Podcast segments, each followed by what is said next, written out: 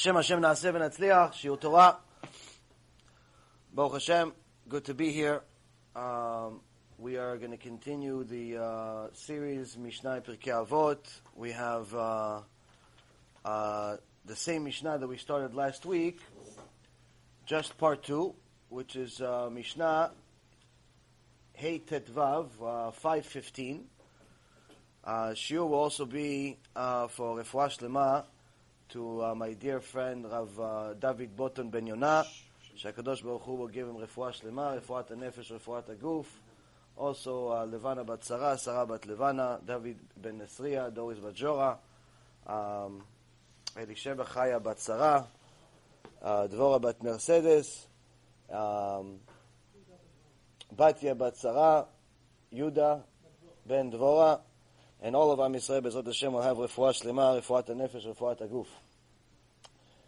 Uh, the uh, series we started, uh, well, this the uh, Avot series, as Baruch Hashem, has been very, very popular, uh, and um, the last few shurim, I think, have been uh, probably more uh, productive, at least, what people are making comments about than all of the other shurim. Uh, a lot of people, Baruch Hashem, have done tshuva when it comes to the uh, the three-part shiur that we did about anger, uh, and then uh, one the uh, few shurim we've did about uh, amazing questions about God, different series, but also this last week's shiur that we started about this specific mishnah about the different types of students. If you haven't slept under a rock, then you probably notice that most people do not want to be students. Most people do not want to be talmidim. Most people want to be rabbis. Most people want to be morim. They want to be teachers. And uh, if you look at the greatest rabbis in history, and you'll know that every one of them felt uncomfortable. Every single one of them felt uncomfortable calling themselves a rabbi. And that's why most of the time, when they sign letters, they sign letters, you'll see that they don't even use the term rabbi. They don't use the term rabbi so and so. Rabbi Kanievsky, Rabbi Ovadia, Rabbi. They don't use these terms. They don't use rabbi. They just use their names. Because anyone that possesses real chokhmah knows that in order to attain chokhmah, you have to be a talmid. You have to be a student. How long? Forever. So this Mishnah in Avot started telling us the different types of students that we have in the world, different types of people that we have in the world. And I told you that uh, Be'ezat Hashem, at the end of the uh, this Mishnah, we'll also learn one of the greatest things that any student of the Torah would want to get, which is the exact instructions of how to get Ruach HaKodesh. Now, obviously, it's not so simple. It's not like uh, going to buy a milkshake in the store. You don't just go, you buy something, you pay a certain price, and you get Ruach HaKodesh. We're not the Nutzrim. We're not the Christians that uh, every uh, second guy that uh, you know uh, wakes up in a good mood says that uh, some angel spoke to him, or God spoke to him, or he spoke to God. And we're not uh, this Dror Kasuto that says that God speaks to him and says thank you every other day. We're talking about real Ruach HaKodesh. Now, of course, this is not to make a mockery of the issue. It's the point is, is that we actually legitimately have instructions of how to attain it, both in the Gemara as well as in the Sifrei Chachamim. But it's not necessarily because any one of us is going to attain it or not, but it's in essence it's a map. It's a to-do list. If you're in the world as a Jew, it should be on your to-do list, meaning that you're supposed to do everything you possibly can to fulfill every one of the to-do list items. Maybe you'll be lucky enough and get Ruach HaKodesh. But really has nothing to do with luck. It has to do more with effort. But the point is, is that regardless of whether you want to attain Ruach HaKodesh or not, you have to achieve all the things that are on that list in order to fulfill your tshuva obligation. So this we started last week. We started talking about the couple of Talmidim, a couple of different types of Talmidim. We'll go over that again today, cover some of the uh, brief facts of what we went over last week, and then start with the new. But also cover some of the things that are going on in the world today to shed some light on the world of darkness that we live in that uh, shows us how far we are from being Talmidim. How far we are from being Talmidim. So the Mishnah in Avot says, Arba midot. מהיר לשמוע ומהיר לאבד. יצא שכרו בהפסדו. קשה לשמוע וקשה לאבד, יצא הפסדו בשכרו. מהיר לשמוע וקשה לאבד, זה חלק טוב. קשה לשמוע ומהיר לאבד, זה חלק רע. Translation. Excuse me. There are four types of students. First type, one who grasps quickly and forgets quickly. His gain is offset by his loss. Meaning, this is a guy that attends the shul. He gets everything. He understands basically what the uh, what the speaker is saying, and uh, he understands it. He's got a sharp mind. Problem is, by tomorrow he forgot everything, or eighty percent of it. By two days from now, ninety percent. A week, he forgot he's even a Jew. That's why he has to keep coming to the Shulim. So the fact that he's quick and he's witty and he's sharp is good. But the problem is he doesn't use that talent to its full potential. The Maharal and Midrash Shmuel both say that when it says his gain is offset by his uh, by his loss, really what it's trying to say is that the, this expression means that the loss is actually a result of the gain, meaning the only reason why he lost is because he gained so quickly. It was so easy for him to understand. He didn't value the Torah. He treated it like he's uh, learning, uh, uh you know, ABC. He treated it like he's learning math in school. He treated it like a secular subject, and he didn't value the Torah that he learned like he's supposed to. He didn't go over his notes. He didn't even write notes. He didn't even write notes. He didn't go over notes. He just thought, oh, it's good. Wow, nice. Ah, chazaku baruch. Wow. Psh. I'm going to come back next week. Next week comes back. So, did you do uh, anything, any one point of what we covered last week? What'd you say again last week? You know what? I'll watch it again on YouTube. Why? He just completely wasted three hours of his life. Now, even though he got schar, he got a reward for learning Torah. The Gemara in Masechet Brachot says, what do you get schar for? What do you get a reward for when you go to Shiur Torah? What's the reward for? The Gemara says you get a reward for walking. For walking to the Shiur Torah. In those days, they didn't have cars.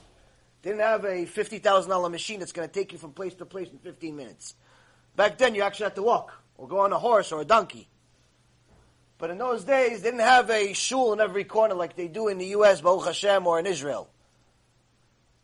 If you wanted to go, sometimes you had to walk uh, or uh, on a, ride a donkey for two weeks to go to a certain Chacham shiur. And the shiur itself may last for a week straight. So the Gemara asks, what did you get the schal for? What, is it good shiur? You got, you got a schal because you learned something? He says, no, you didn't get the schal for that. Why? Because Hashem wants to give you a full schal. Hashem wants to give you a full reward. And the reality is, if it's a good speaker, meaning that he has divrei Torah and not just his own opinion, like today's speakers, most people just talk about their opinion. Someone told me the other day, they listened to a certain rabbi. He said an hour, he spoke for an hour, and in an hour, maybe five minutes had to do with the Torah. Maybe five minutes, maybe. It's like a safek. Maybe five minutes to do Torah. The other 55 minutes, just chit-chat. Shiur Torah, it's uh, Torah anytime. Torah anytime. Big, big website. We have a shiur in there also. Big rabbi. 55 minutes, he's chit-chatting with the people, shtuyot, his own opinion, this, that, the other thing. But five minutes, divrei Torah. Should have just done a five-minute shiur Torah. More people would watch it anyway. People watch five minute shiuls. An hour shiur, not so much. Three hours shiur, not so much.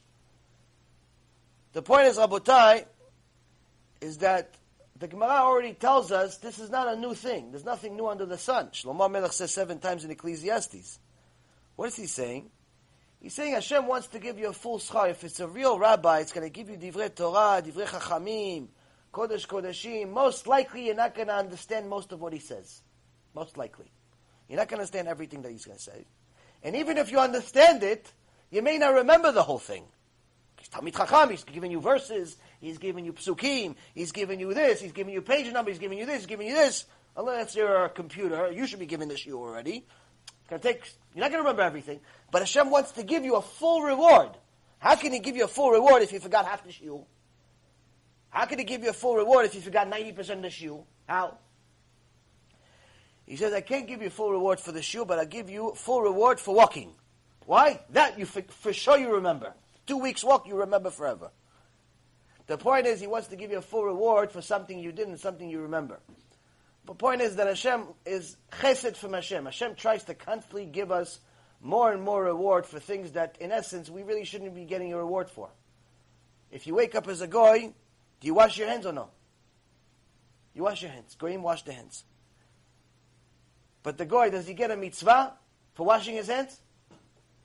No, he doesn't get a mitzvah for washing his hands. But the Jew that doesn't have Tilat Yadayim gets a mitzvah. The goy then goes to the bathroom. Goes to the bathroom. He leaves the bathroom. He goes on his date. Does he get a mitzvah for going to the bathroom? No. No mitzvah for going to the bathroom. He had to go to the bathroom. Go to the bathroom. The Jew goes to the bathroom. He comes out of the bathroom. He says, Asher Yatzar. Does he get a mitzvah? Gets a mitzvah. Both of them went to the bathroom. Both of them washed their hands. But only one of them gets a reward for it. Now, what kind of reward is this? What kind of reward does the Jew get? The Chachamim tried to explain it in a way that we could understand, but in reality, if you understand it, you don't understand it. Why? They say that if you take all of the good, all of the good that ever existed in your life, all the good that ever existed in your life, and let's say you lived, I don't know, 120 years. Okay? You had moments of good. Let's say once a week you had one out of seven days, fantastic. Let's just say you are, have one of these good lives. One day out of seven weeks, that's 24 hours, just good. Just good. Imagine. So one out of seven days.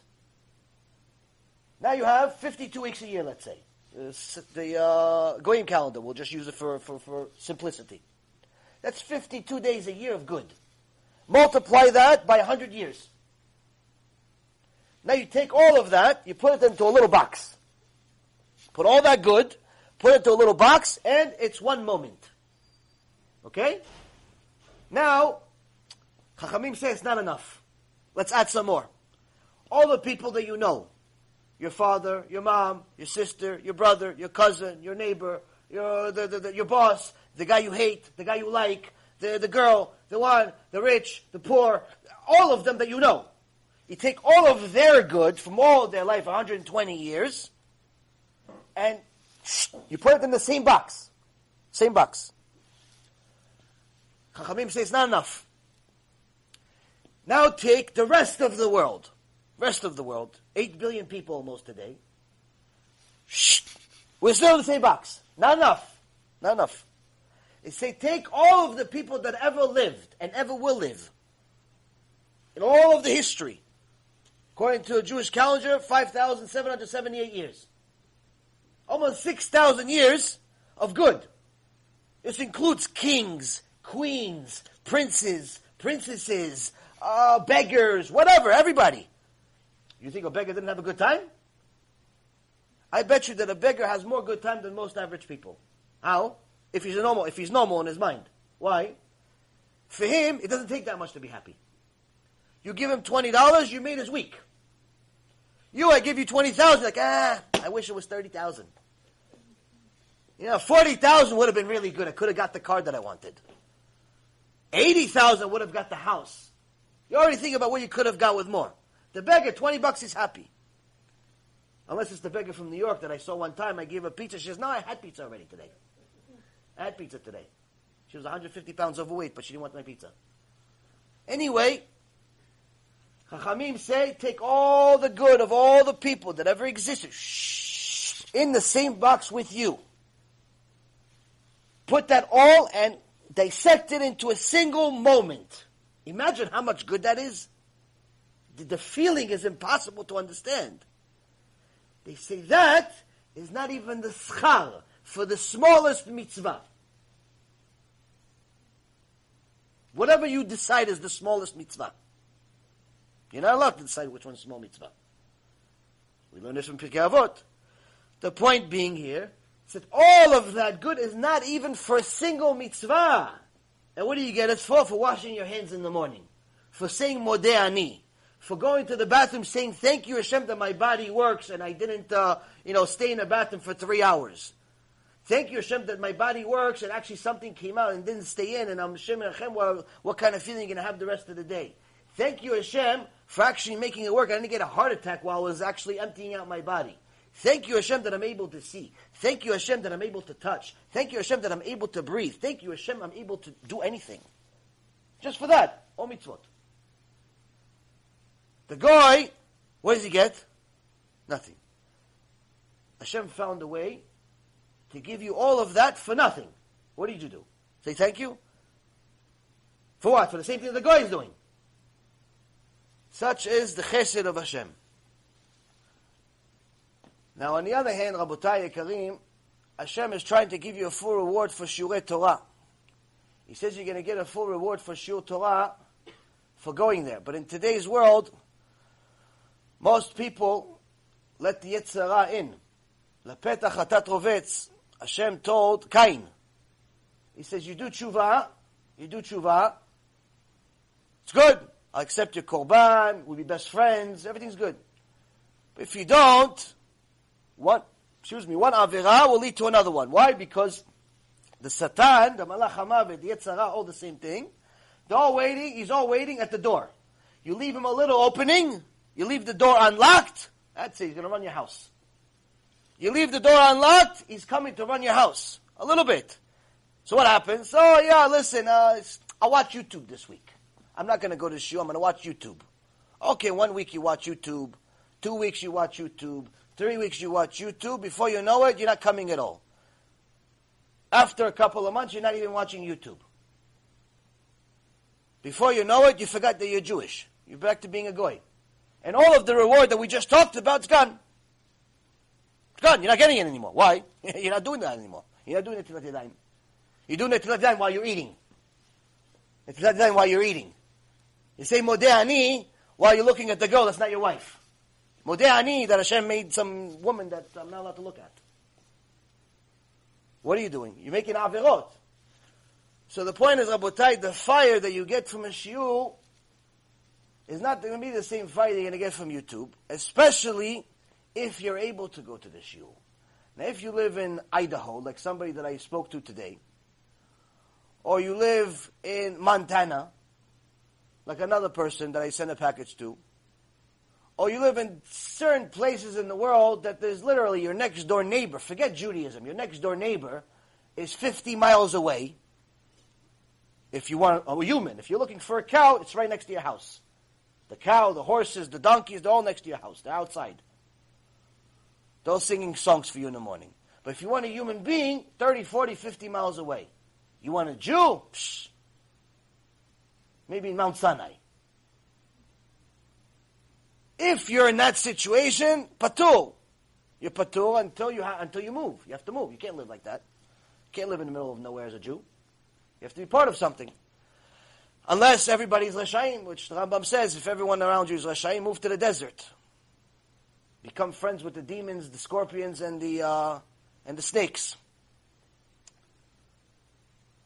But if you live in modern society, you live in Israel, you live in the US, you live in most of Europe, then Judaism is not too far from you. Which means that if you skip the shul, you're skipping the fire. You're not doing good for yourself. You're not valuing the Torah like it's Torah. You're looking at the, at the Torah, you're looking at the shiur as if it's like a movie. Le'avdil. Oh yeah, it was really entertaining. What a good shiur. What was it about? I don't know. It was just so it was funny. It was good. He made some jokes. He, he said some funny stuff. Yeah, he said some good stuff. Why did he say it's good stuff? I don't remember really what he said, but it was good. It was good. People always ask me, how come you have all these little flags in your books? You know, somebody saw my Tanakh one time. I brought it to my to the shul. I think I wanted to, they asked me to give a speech or something. And, uh, yeah, yeah, it was a, give me a shiur. And asked me, they looked at all these little red, these little green things. He's like, what is that? He started looking, he took the book, started looking at it. Wow, this, everything means something. He made a big deal out of it. And people usually see my books, they make a big deal out of it. They make you think like I'm some chacham. What does it actually mean, all these notes? What does it mean, all these notes? What does it mean, all these little flags? You know what it means? Does it mean I'm a chacham? Absolutely not. Anybody can make notes. Anybody. What does it mean, these notes? What does it mean, these little flags? It means I care. I care enough about what's on that page that I want to make sure I remember it. That's all it means. It means that it's valuable enough for me to make sure that I don't forget it. That's all it means. When I tell you guys to bring a notebook and write down what we say in a shiur, I'm not telling you to write, to write down a note because I'm going to test you at the end of the shiur or once a month. This is not school. You're not in high school and you're not going to get graded. You're only getting graded in Shemaim. The point is, if you're going to be a Talmid, you'll see from this Mishnah the first and foremost important things is to realize you're supposed to be a Talmid. A Talmid, by definition, cares about what he's learning. He's looking to learn. But if you're just going to come, or you're going to watch online, at your leisure, on the couch with the potato chips and the beer, and it's going to be fun, but you're not going to remember anything that I said, and you're not going to take any notes, then you're missing out. You're missing out most of the schal, you're missing out most of the mitzvah, you're missing out on the bigger reward. You're missing out on everything. You're wasting your time. You're already here for three hours. Now, I'm not saying you have to write down everything I say. What I am saying is that I speak for three hours, on the average two to three hours. Take one point. Do I make one point? Everybody agrees here that during three hours I make at least one decent point. One point. I'm not saying all three hours are good. One point, uh, average, at least one point per shiur. Anybody here disagree? There's not that many of you today. Anybody here disagree that there's at least, you don't have to, no busha. No busha. You don't have to uh, agree with me. If you disagree, it's fine. But, I mean, you keep coming to the shiur, I'm assuming you like it. Is at least one decent point in three hours? I'm not including the other two hours after the shiur that you guys asked me questions that should have been in the shiur. I'm talking about during the shiur, during the recording time. Is at least one decent point? One decent point there is, right? Betzalel, you agree? Betzalel knows. Okay, Betzalel comes to shiurim. Okay. One point you have. Write down that one point.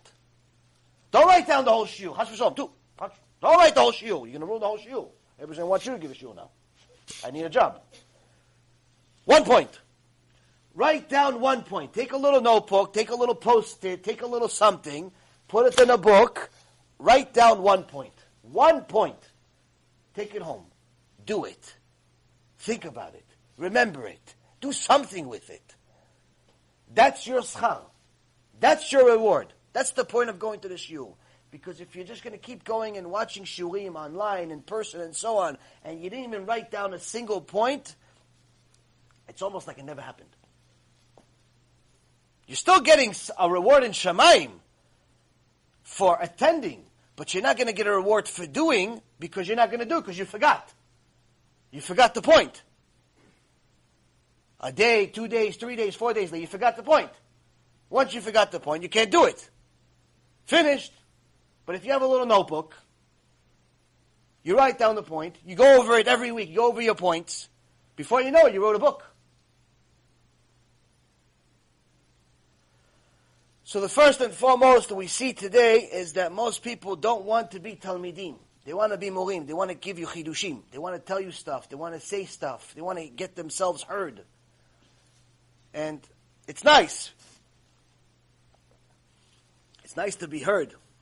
But if that's all you're looking for, you're only looking to be heard and not learn, you're missing the point. You're missing the point. So here, this Mishnah is telling us first and foremost, if Hashem gave you the talent, the gift, if you will, of understanding things quickly, don't waste it. Don't waste that gift. If you understand the words that are coming out of my mouth, don't waste that gift. There's plenty of people that don't understand it. I'm telling you, I talk to some people, sometimes I'll talk to them for an hour in hopes maybe they understand one minute.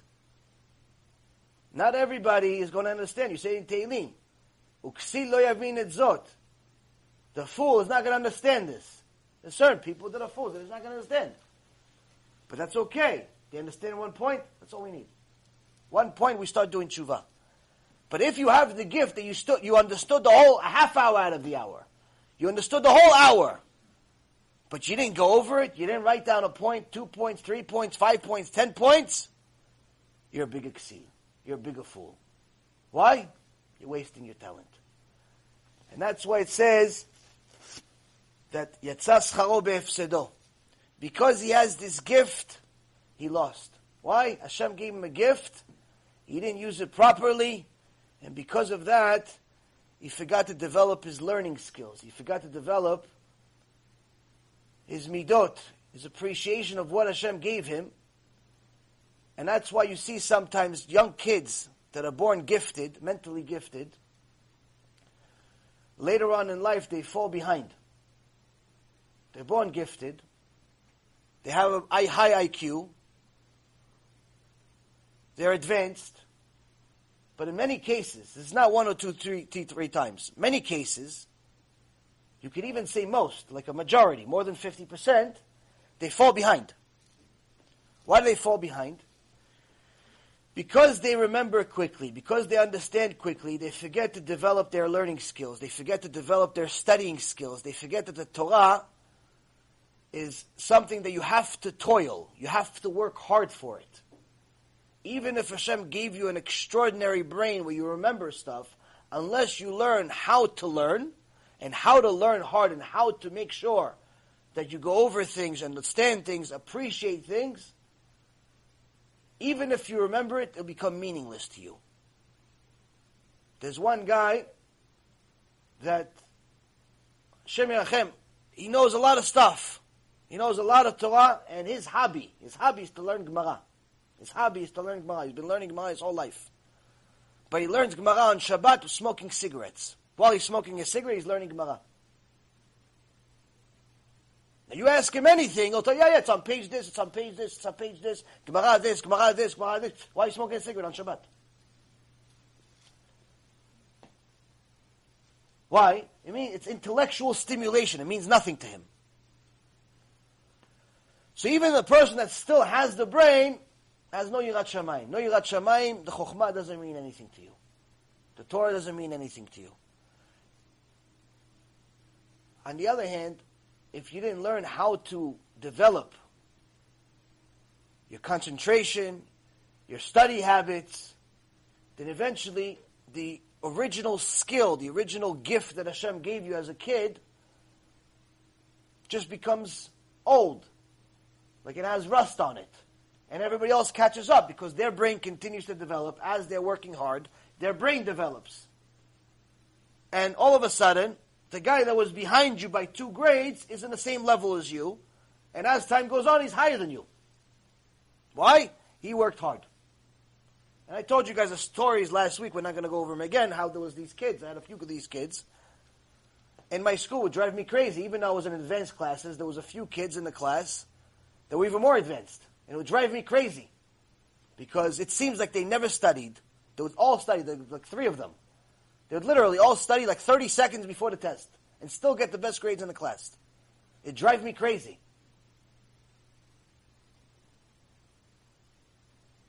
But over time, that skill didn't help them. Over time, that skill actually hurt them. And the hard workers in the class actually made something of themselves. So first and foremost, the Mishnah is telling us the first type of student that gets the gift but doesn't use it right, it could actually become a loss. It could actually become a bad thing for him, not a good thing for him. The next thing that we went over is one who grasps slowly and forgets slowly. His loss is offset by his gain. So this is a person that it takes him a while to learn things, but once he has it, it's like a memory bank. He has a brain that's a memory bank. He's not going to forget it easily. It's going to take a while. He has a takes him a while to get the point. Takes him a while, but once he gets it, he gets it. Here it says that his loss is offset by his gain. The fact that it takes him a while to understand the point is not a good thing. It's not a good thing. But it's a great thing that he remembers it. So whatever loss he has, the fact that he has to toil a little more than the average person, is a benefit out of it. Why? Because once he gets it, he gets it. So here we see that Hashem gives people different types of gifts. Different types of gifts. Now, Rabbeinu Yonah says that if there's such a situation in the world where there's poverty, there's poverty in the Jewish world, and there's not much money to be given to Talmidei Torah. Who are you going to invest in? You're going to invest into the people that are extra talented? Are you going to invest in the people that have a memory where they come, they understand everything, but, uh, you know, they forget everything right away, or they take a while to learn, but they remember. Who do you invest in? Rabbeinu Yonah says when there's limited funds available to support Torah students, the priority should be given to one who has a poor grasp on things but a strong memory over a quick-minded individual who doesn't retain well. And the reason why is because the student with the good memory, the second one in our Mishnah, has a better chance to succeed in his own learning and eventually become a teacher, eventually become a rabbi. The fact that it takes him a while to learn, okay, it's not great, but whatever he's going to learn, he's going to take on. This is good. We'll take him. We'll support him much more than the guy in the first option. Now, in today's world, money is not a problem. Baruch Hashem, the Jewish world today is very, very wealthy, with the exception of the times of the Bet HaMikdash, Shlomo Melech, when there was gold in the streets. I think today qualifies as one of the best times in the history of Am Yisrael as far as money is concerned. As far as religiosity is concerned, as far as Torah is concerned, Hashem Yerachem, we are probably in the worst time that we've ever been in. When you hear news every day of what's happening in the Jewish world, I always tell you guys, every day my Rav and I debate, did we get to the 50th level of Tumah or no? Because the Or HaChaim HaKadosh said that Am Yisrael reached the 49th level of Tumah in Egypt. And Hashem had to take them out of Egypt at that moment, or else they would make one more sin, and he can't, uh, he can't take them out. But before Mashiach comes, we're going to get to the 50th level. So Chachamim ask, well, how could he take us out of the 50th level now and not in Egypt? Says, because now we have Torah. We have Torah. Back then we didn't have Torah. In Egypt we didn't have Torah yet. Which means we're going to get to a worse level than where we were in Egypt. In Egypt, there were idol worshippers. In Egypt, we didn't do such good things. We looked the part. We dressed better than we do today. You didn't see anyone walking around half naked. You didn't see anyone walking around with mini skirts and tank tops. You didn't see any mixed weddings. Everybody said, no, no, come, come, fulfill a mitzvah. What's mitzvah? Come, come to the mixed, wed- mixed wedding, mixed dancing wedding. What mitzvah? For the Satan? What mitzvah is this? Going to weddings with mixed dancing. It's areg ve'al ya'avor.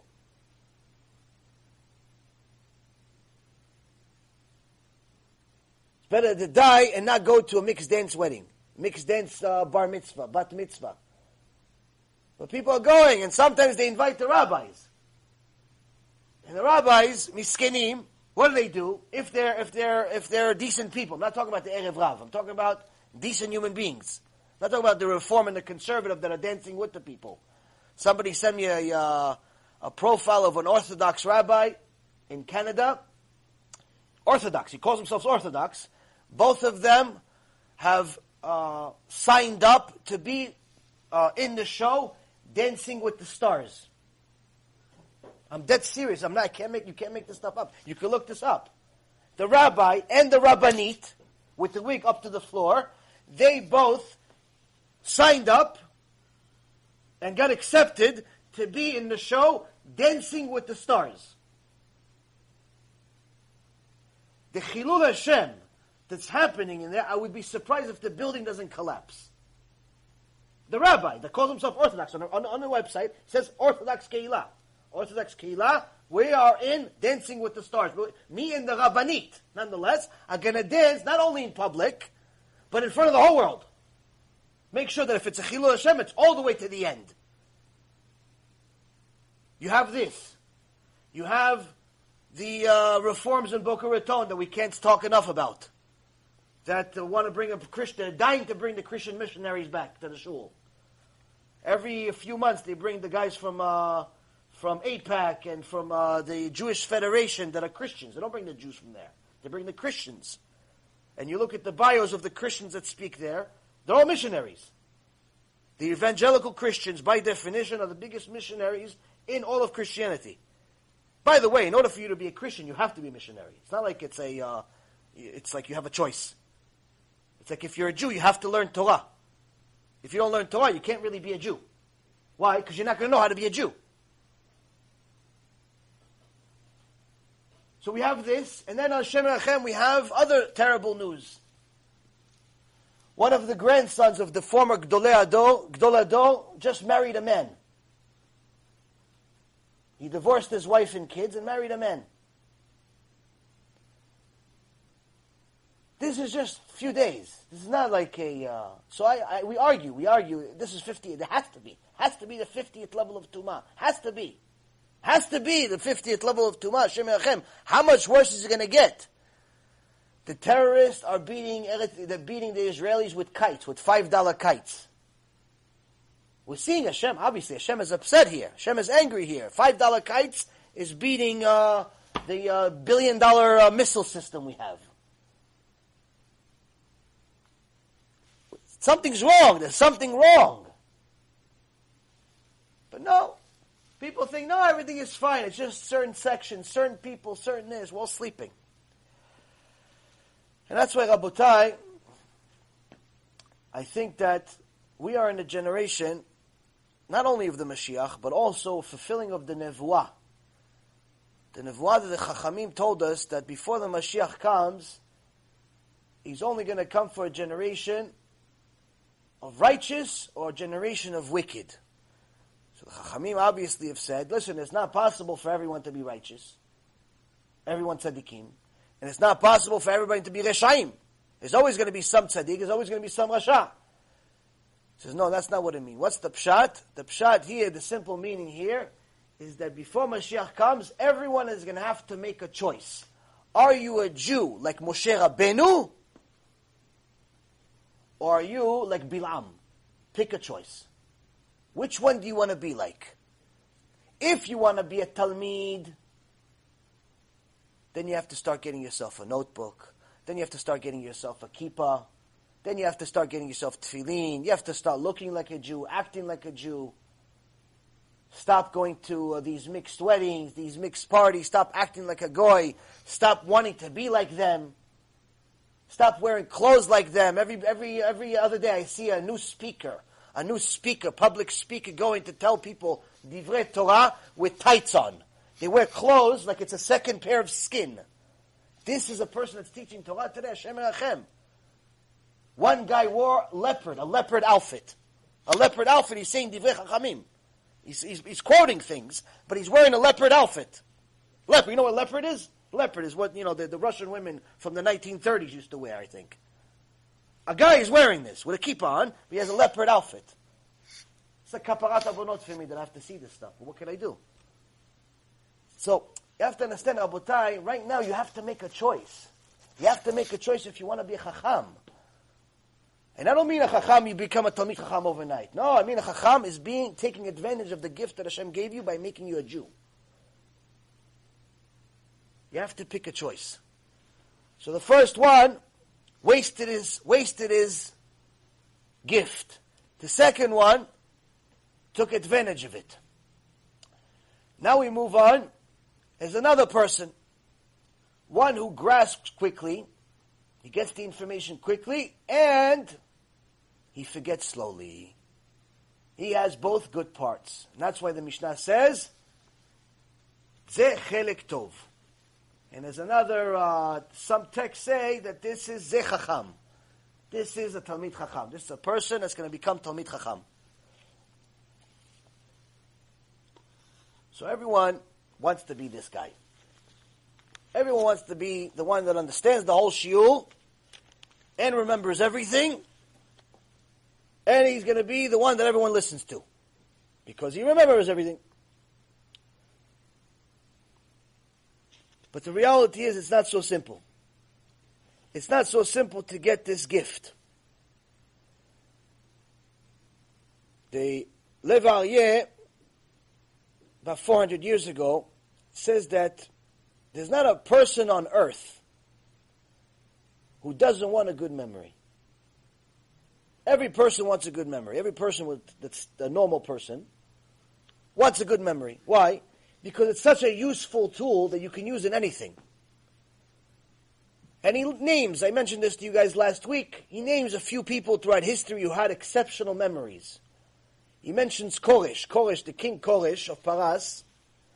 He says he knew the name of every single one of his soldiers. Every single one of his soldiers. Some of us forget the names of our kids. He knew the names of every single one of his thousands and thousands of soldiers. He knew the names. And who they were, and what, and we, everything. Unbelievable memory. Julius Caesar was, had such a memory, such a brain, that he was able to write, write a book on seven different topics simultaneously, meaning he's writing seven different books at the same time. Seven different books, seven notebooks, and he's, let's say there's seven people, seven scribes, seven people that are writing what he says.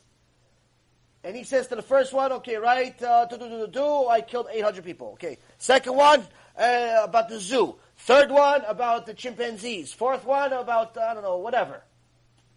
Seven different topics simultaneously. And the Lev Aryeh says, he also never forgot a single thing he ever learned.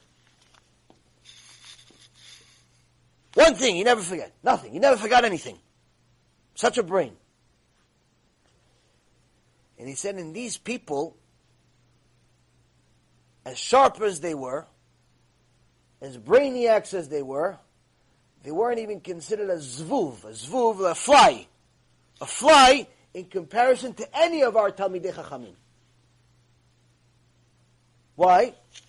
Because the level of chokhmah of a real Talmid Chacham is more than just remembering stuff.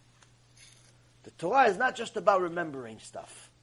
The Gemara in Masechet Shabbat says it's something extraordinary if you understand it. There's a machloket here, Masechet Shabbat, page 106b.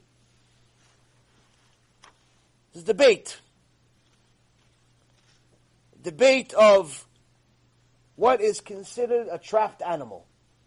Trapped animal. Is a trapped animal an animal that is in a cage that's small? Or is it also considered trapped if it's in a big place, like a big yard? But it's gated. Is it trapped because it has a place to hide? Is it trapped because it's just big? And so on.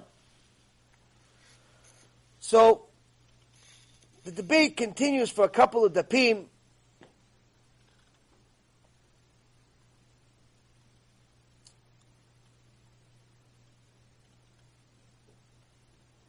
And then Rav Yosef says that halacha is like Rabban Gamliel, who says that not all of the enclosures are the same. There's different types. It all depends on what's in it. It's not so simple. It's not so simple as far as big one or small one. So we're not going to go into the whole sugya, but the point is, is that Abaye, Abaye comes to, to Rav Yosef. He says, wait a minute. Why are you throwing in Rabban Gamliel? Because there is a rule in the Gemara that halacha goes like Rabban Gamliel anytime there's a certain debate, if Rabban Gamliel gets involved, whatever he says, that's halacha. A certain chachamim that halacha goes like them. He says, but yeah, but Rabban Gamliel wasn't even involved here. We had two opinions. And what Rabban Gamliel, what you're saying that Rabban Gamliel said, is what the Chachamim said. The debate was between Rabbi Yehuda and the, and the rest of the sages. Rabbi Yehuda next to the rest of the sages. So he says, Allah is like Rabban Gamliel, which agrees with the sages. He says, why are you mentioning Rabban Gamliel? Mention the sages. Allah goes, like the sages said. Why you just uh, saying it in the name of Rabban Gamliel? So Rav Yosef says, my nafkamina. What's, what's difference to you, what I say? What difference to you if I say it in the name of Rabban Gamliel, or if I say it in the name of the sages? It's the same answer, no? Same thing. Doesn't change the halacha. Halacha is the same. So Abaye gives him a line that if you understand it, you deserve a million dollars. Hashem will pay you. If you understand it. If you understand it, me understand what I say, the words I say, as far as the context. Understand the significance of it. Abaye says to him, Are you telling me to learn the tradition for no purpose? That it's like, uh, it should be learned like a song? Are you telling me that I'm just going to learn the Torah like it's some song? I'm just going to remember it by heart? Oh, allowed, not allowed. Allowed, not allowed. Allowed, not allowed. That's it? I'm not going to learn how they got to it. I'm not going to learn who said it and why and who and what. I'm just going to learn it aloud, not aloud. I'm like, like it's a song. You know, people, they hear a song a few times, they remember by heart. I saw this guy just actually yesterday. Yesterday, I was thinking, how am I going to connect this to the Shua, Shiyat Ishmael. I saw this guy, and I see this all the time. I don't know why I see all these things. I barely ever go outside, but I always see these un, un, unusual things. For some reason, people think that they're on a music video all the time. They think that there's like a camera. I mean, again, there is a camera in Shamayim following them. There's a camera in Shamayim following him. But this guy was walking around, and he had uh, I had headphones on. And I was driving, and there was a traffic light, and I saw the guy walking, and he's like, and he's doing like he's he's rapping or something. He's singing with the thing, and he's like he's like he's like making poses as if there's like a camera, and he's going to be on some video. And I'm thinking, what happened to people? Like this is this is what he thinks is important. He actually probably heard this song five thousand times to remember it by heart. So he could say it and rap in the middle of the street, and he thinks that maybe Hollywood's going to spot him. Hey, this guy, he's the next guy. Put him on TV right now. Put him on TV right now. He knows the song that this guy said on a three minute song that has eight words, you know, in total. He knows it by heart. Put him on TV. Give him a house. Give him a car. Like this is what's important to people today. This is what's important to people today. And he's rapping in the middle of the street, and he thinks like, "Yo, wow, he's, he's like he's good." Baruch Shelo Asani Goy is what you're supposed to say. Not about him, about the guy he's listening to. The one that has the $10 million. We're not supposed to learn Torah like it's a song. We're not supposed to learn aloud, not aloud. We're supposed to learn the who, the what, the where, the when. And the reason why is because if you only learn aloud, not aloud, you're taking out the heart of the Torah. You're taking out the heart of the Torah, and it's just going to become meaningless text to you. It's going to be like studying history, Hashem. It's going to be just some basic stuff. It's not going to mean anything to you. It's not going to run your life. You're not going to use it as a rule book for your life. You're going to use it as something that, if it applies good, if it doesn't apply good. Like somebody asked me today, he's like, listen, I know this tshuva stuff is good for you and everything, but is it really something that could heal? Is like Hashem really going to like heal me?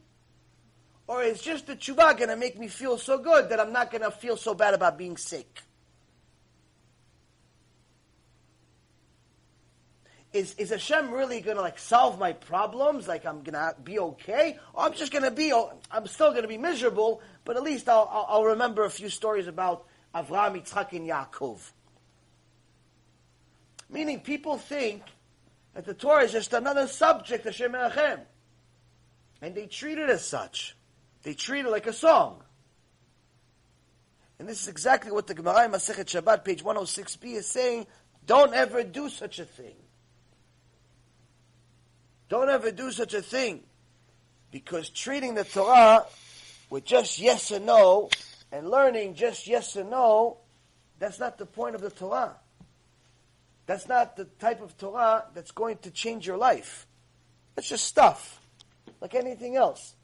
And that's actually the reason why you see so much Chilul Hashem in the world from people that should know better.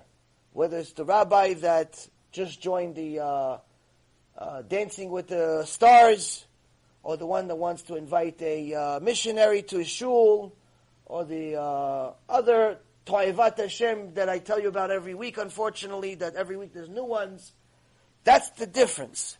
The difference is when a person does not have Yirat Shamayim, doesn't have Yirat Shamayim, he doesn't apply the Torah to his, to his real life, he's not going to get a Yirat Shamayim. So meaning, it's just going to be stuff. Stuff that he knows. Things that he knows. It's like what I know about Wall Street. Stuff that I know. It doesn't change anything. It doesn't mean anything. It's not going to change my life in any way. Knowing the financial statement of different companies and how to analyze it and who's the CEO and what a merger is and what a stock split is. It's just stuff you know. It doesn't mean anything. In real life, it doesn't mean anything. If somebody got cancer, he's not going to say, you know what, but I really, I'm really good at knowing and understanding stock splits. You know, I really know if, if it's a reverse stock split, it's actually bad for the stock usually. Stock goes down by 12% typically. The guy just got a cancer. He's not going to say, you know what, this is going to be really valuable information for me. He's not going to think about that. What is he going to think about? He's going to think about what kind of Torah do I have? What kind of rules do I have that I can apply to this specific situation? So the person that has the memory and applies it well is going to be able to inherit Torah. Now the Gemara in Masechet Nedarim, page 81a, says that when you're talking about poverty, most people, you say this person is poor. Ze'ani, person is poor. Most people think that when you talk about ani, talk about poor, somebody doesn't have any money.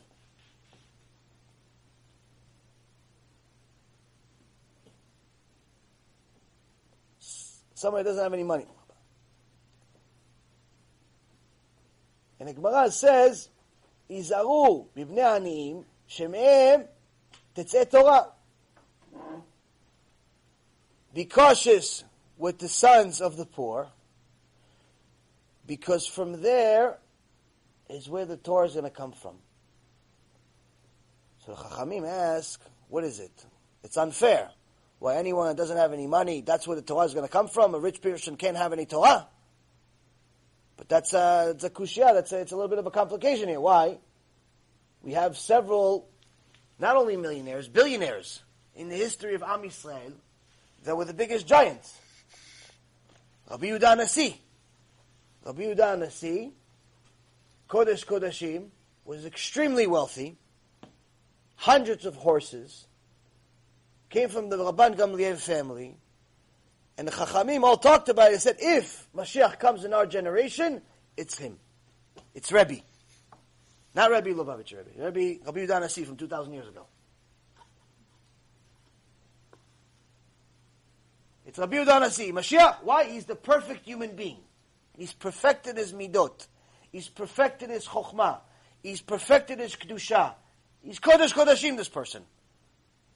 He was very rich. On the other hand, you also have Rabbi Akiva. Rabbi Akiva, even though in the beginning of his life he was very, very poor, later on he inherited three types of wealth. Three, he had his wealth came from three different places. He became very, very rich. Moshe Rabbeinu. Moshe Rabbeinu also had an enormous amount of money. Also was extremely wealthy.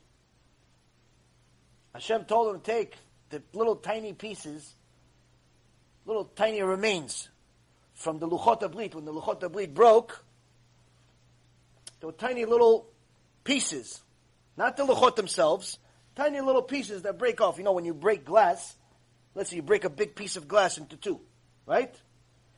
Now you can have the, let's say, two big pieces, but there's always going to be little shards of glass, tiny little shards. So from the Luchot HaBrit, Hashem said, the Midrash says, hey, take those two, those little pieces, hey, you could do what you want with them. You could sell them, make money from them, and so on. He became very wealthy from that. Not that it mattered to him, but the point is that he had plenty of money. Doesn't mean that chokhmah didn't come from him. So what does this Mishnah actually say? What does this, what does this Gemara say over here?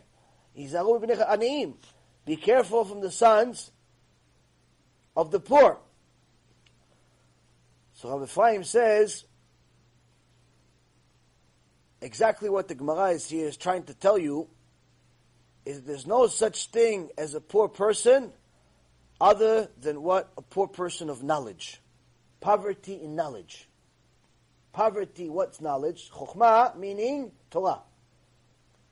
Poverty is not referring to poverty in money. Poverty is talking about poverty in Chokhmah, in Torah. If you don't have Torah, you're as poor as it gets. Doesn't matter how much money is in your bank. Somebody came to, I believe it was Rav Moshe Feinstein, Rabbi Shalom. A couple came to them. Said, Kvod HaRav, we're having a machloket. A couple's having a machloket. What's the machloket? Says, I want to get, the wife says, I want to get a brand new car.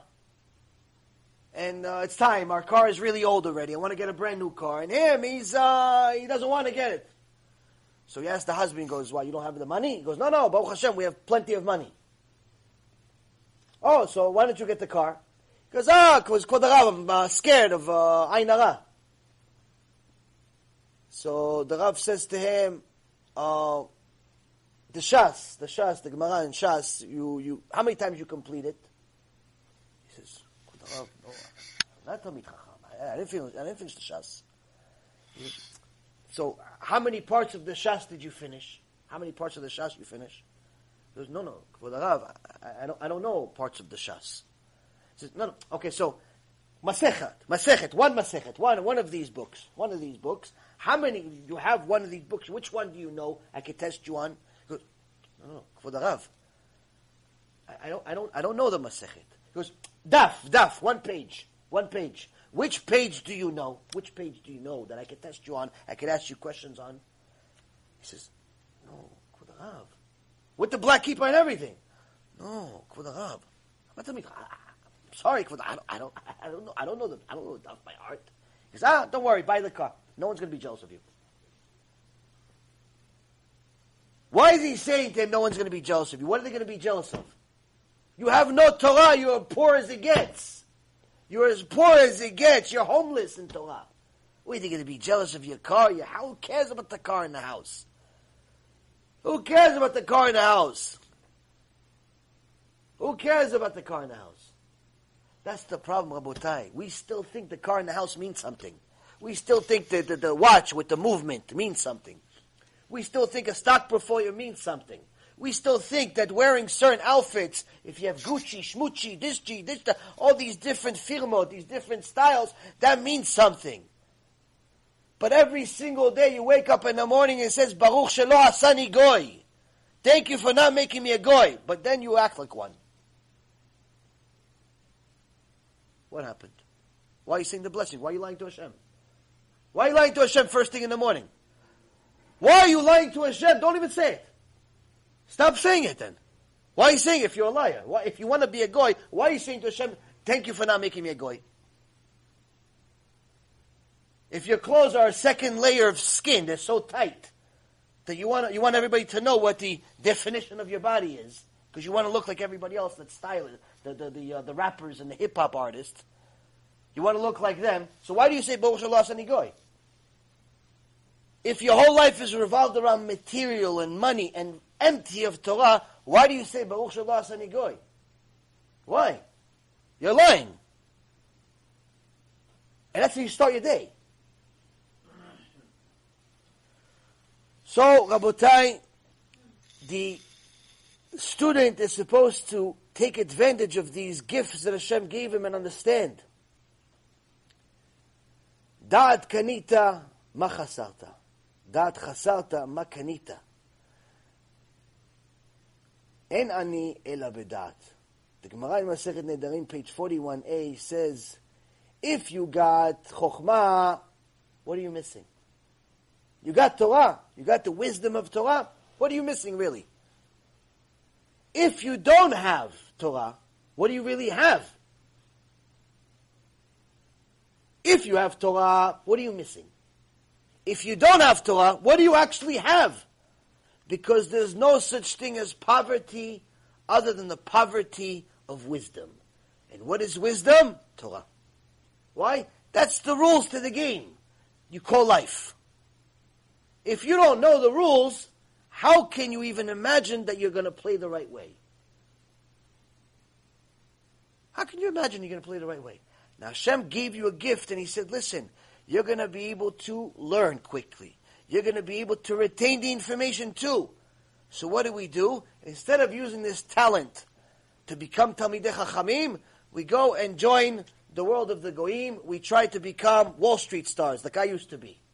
We try to be mathematicians. We try to be piano stars. We try to be violin stars. Okay, great. All those things are great. But what about Torah? When does the Torah come into your life? Fine, go be a violinist and a pianist and a Wall Street. Fine, it's all good. You, want, you have to make a living, I understand. We're not in Mount Sinai right now. We're not in the desert, I understand. But when does the Torah come in? At what point? At what point does that come in? And that's the difference. The difference is if Torah is a priority in your life, then you use the Torah also as an instruction set to apply on Wall Street, to apply in a piano, to apply on a violin, to apply at any marketing job that you have or anything. The Torah is an instruction set everywhere in your life, from the minute you wake up until the minute you go to sleep and everything in between. You're only going to know how to work and how to be productive at work, not because you listen to some self uh, self help guru you don't need Tony Robbins or anyone that pretends to be like him or any of these other Zig Ziglars or these uh, salespeople that can coaches that come to tell people. All you need to know is what does the Torah say? What does the Torah say? Torah says that if you work for somebody and he's paying you, you're not allowed to steal from him. That means that every single minute you're at work and you're getting paid, you must work. So if you're already there, work and you'll be productive. You don't need Tony, Tony uh, Robbins to tell you to go work. The Torah tells you to go work. And if you're not going to work, why do you work there? If you're going to steal, go steal more things. Go steal a bank at least. You're going to get more money. If you're going to be a thief, why are you stealing only 100 bucks a day? Go steal, go go rob a bank. Either way, in Shamayim, you're a thief. The Torah teaches you every single one of the rules that you need for everything for your job, for your marriage, for everything. That's applying Torah to your life. And that's the gift that a person can have to not only learn these things, but also remember them. Remember them in order to apply them in their life. Now, the next part is the part that most people can relate to the most when they first start doing tshuva. I know I did. The fourth type of student is kasheli shmoa Umayil le'abed, Ze chelik ra. A person that grasps slowly and forgets quickly. This is a bad portion. In so many words, it feels like a curse. Not only does it take you a while to understand what the guy is saying, but even after you understood it, you forgot everything. Shem Now, Rav Hutner, Alav Shalom, said that stories that we hear sometimes about Chachamim, like the Gaon Mivilna, Alav Shalom, some say he finished the Shas when he was like six or something like that, like some ridiculous age. Before we even knew Aleph Bet, he finished the Shas. I don't know the, the, the, source of this story, but I'm sure it's true if, if, if that's if, if it's uh, if there's a real source to it.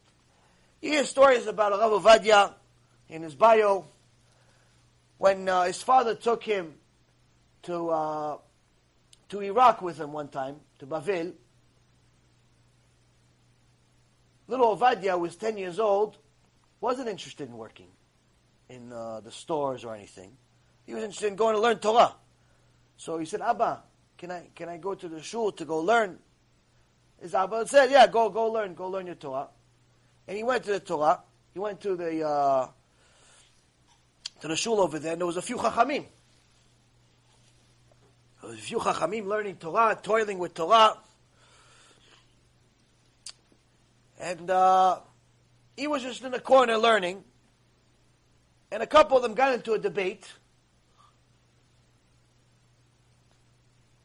And they're going back and forth, back and forth, back and forth. And then Rav Ovadia, little Ovadia, 10-year-old Ovadia, before he's Rav Ovadia, he said, no, no, you're wrong. You're misunderstanding the Mishnah over there. One of the older men said, Chatzuf! Rude little, uh, who are you to say something to us? The other one was uh, to me, hey, relax. Why? Why? Why do you, why? Tell us. Let's see what he has to say. What does a little 10 year old little thing have to say to us? Little Ovadia starts teaching them. And he starts telling them the entire sugya, the entire Mishnah, the entire Gemara of that issue, explaining to them what all the Chachamim said in previous generation, the Tosfot, the Rashi, all of the commentaries, something they've never seen before. One of the people there runs out in the middle while he's talking to go get the, the, the head rabbi of the country. He was their teacher. He goes to get him. He's in a, he's in a bedin. He goes to goes, listen, something here. You have to come. You have to see this. Somebody you just came to Bavel. The rabbi runs, comes to see this. He's expecting this. Uh, big rabbi, something. He's a little ten year old, little ten year old teaching his students. But we're talking about mamash like something like out of this world. How does he know this stuff? So the rabbi asks him, young man, how much, how, much of the Mishnah you, you, you know? No, I don't know. I don't know a little bit. I only know a little bit. I only know this.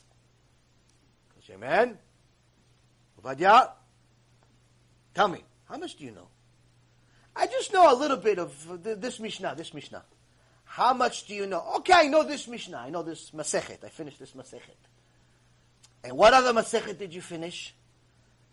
Eh, let's one more of the Masechet, one more of the Masechet. Which Masechet? And he tells me the name of Masechet, the tractate. And which one else did you finish? Also, maybe also there's another one. I did also, there's another one.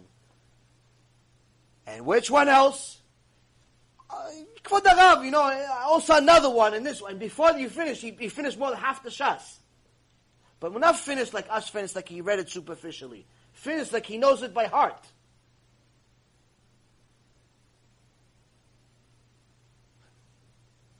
any of us that have kids, you have little books, the books for kids, probably the best business in the world. Why? The whole book is like 20 pages, 20 pages and 20 words. That's it. Each book is like, each page is like three words. Rest of it is pictures. And that's it. The kid, made $20. So, honestly, how many of these parents that are watching this right now, how many of them actually remember the story of the, tw- of the 60 words by heart? The story you remember, but the words by heart, the words, the 60 words, how many of you remember the story by heart? How many of these stories? One story you remember by heart? 60 words we know by heart. Imagine six masechtot, eight masechtot, 20 masechtot, 10 years old. So back to the original saying, Rav Hutner says, stories like this are good. But if it was up to him, he would hide them. He would hide all these stories about the Vilna Gaon, about the Rav of the world, about the people that were born with a natural talent, a special memory, a special brain. He says he would hide them. He says because for most people, it actually doesn't help them. It makes them weaker. Why? because they can't relate to him. They're not like him. They're not like Rav Ovadia to have such a memory, or the Vilna Gaon, or any of the other giants in history that had such a brain, such a gift. So say, ah, see, he was a big chacham because he had a memory. They think he was a big chacham because he had a memory. They think he was a big tzaddik because he had a good memory, he had a good brain, he had a special brain. It's like, ah, I wasn't born this way, so, okay, so I guess uh, I'm out of luck. I can't be one. I don't have that kind of brain, so I can't be one. Rav Hutner understood, understood this is the mistake that the Satan makes you believe. That you need to have a special brain in order to be a chacham. That you need to have a special brain in order to be a tzaddik. this is what this Mishnah, one of the things that is trying to teach us, is that there is a person that not only it takes a while for him to learn, but after he learns, he forgets quickly. And yes, this is a bad portion. This is a bad portion. But that's where the Torah is going to come from. That's also another pirush that Rav Ephraim says. That's also another pirush of what the Gemara in Nedarim is actually trying to tell us.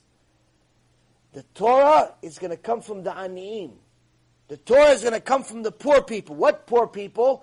The people that didn't have Chokhmah to begin with. The people that didn't have this special talent.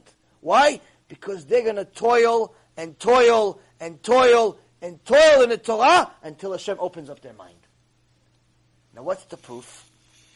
We have plenty. The Maharam, the Maharam Schick, when he was young, if it wasn't written, I wouldn't be allowed to say it. When he was young, they made so much fun of him because of his level of IQ that they called him a pumpkin head. The Maharam Schick, they called him a pumpkin head. Why? Said, nothing's nothing there. It's empty.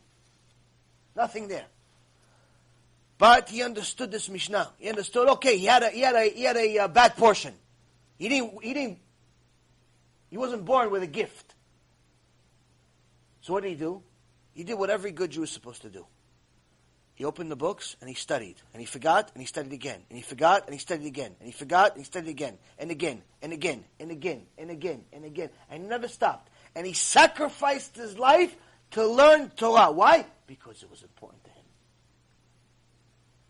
Because it was important to him, more important than money, more important than women, more important than this, more, more important than anything else. And you know what happened? He eventually became the biggest Talmud of the Khatam Sofer, the Gdol Ador. He became the Gdol But he started with a bad portion. Now, even the most irreligious people in the world, even the Goyim, have heard of the Rambam. The Rambam, they have a statue of him in Washington. They say he's one of the 18 most important people that ever lived.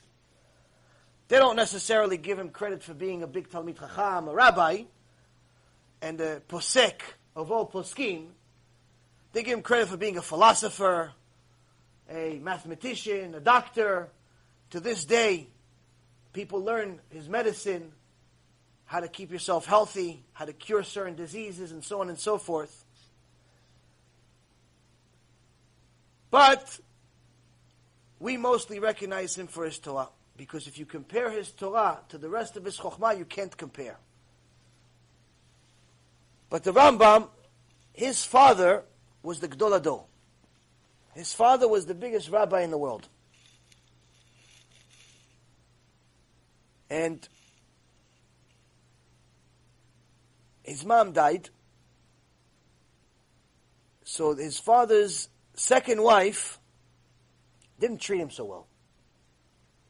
Because he wasn't exactly like the other boys. He wasn't smart like them. He wasn't her son like them. He wasn't treated like, like them. And everyone called him a ksil. Everyone called him a fool.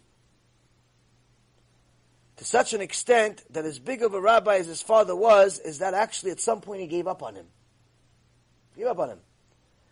And he called him the son of the butcher. Because his mom, who died, her father was a butcher. He says, "You're not my son. You're you're the son of the butcher. You're like uh, from your mom's family. Because all my other sons are chachamim. All my other sons are giants. This little boy doesn't know anything." So he called him the son of the butcher. Until the Rambam, little Rambam, little Moshe, ran away no one cared. He ran away from the house and no one cared because he knew he was born with a bad portion, a brain that didn't work like everybody else's. He went to shul, he went to the Echal, started hugging the Sefer Torah, and cried all night with the Sefer Torah. He says, at that moment, everything changed. He sacrificed, he cried himself to sleep with the Sefer Torah. He then went to the, uh, the Migash, Rav Yosef Alevi Migash, learned with him for some years, until Hashem opened up his mind to the extent of him becoming the Gedol Ador. Now, does anyone here know the names of his brothers that were so smart? No. Most people don't. You know why? Because he became the biggest. Because it didn't have to do with the gift that they got. It had to do with the toiling that he did, the sacrifice he made. And just like the Gemara says in Masechet Brachot, at the end of Masechet Brachot, Resh Lakish says, anyone that wants Torah has to be willing to sacrifice his life for it. Sacrifice his life, mamash. Really. Now, somebody came to Rav Ovadia one time, one of the uh, heads of the uh, yeshivot in Israel, big Rosh Yeshiva, and asked him, Kvod Rav, how did you merit to have such a brain, such a memory? You remember so many things. So I go over things. I go over my limud. You're supposed to go over your Torah. You learn the page. You write some notes. You go over it again. You go over it again and again and again and again and again and again and again and again and again again forever.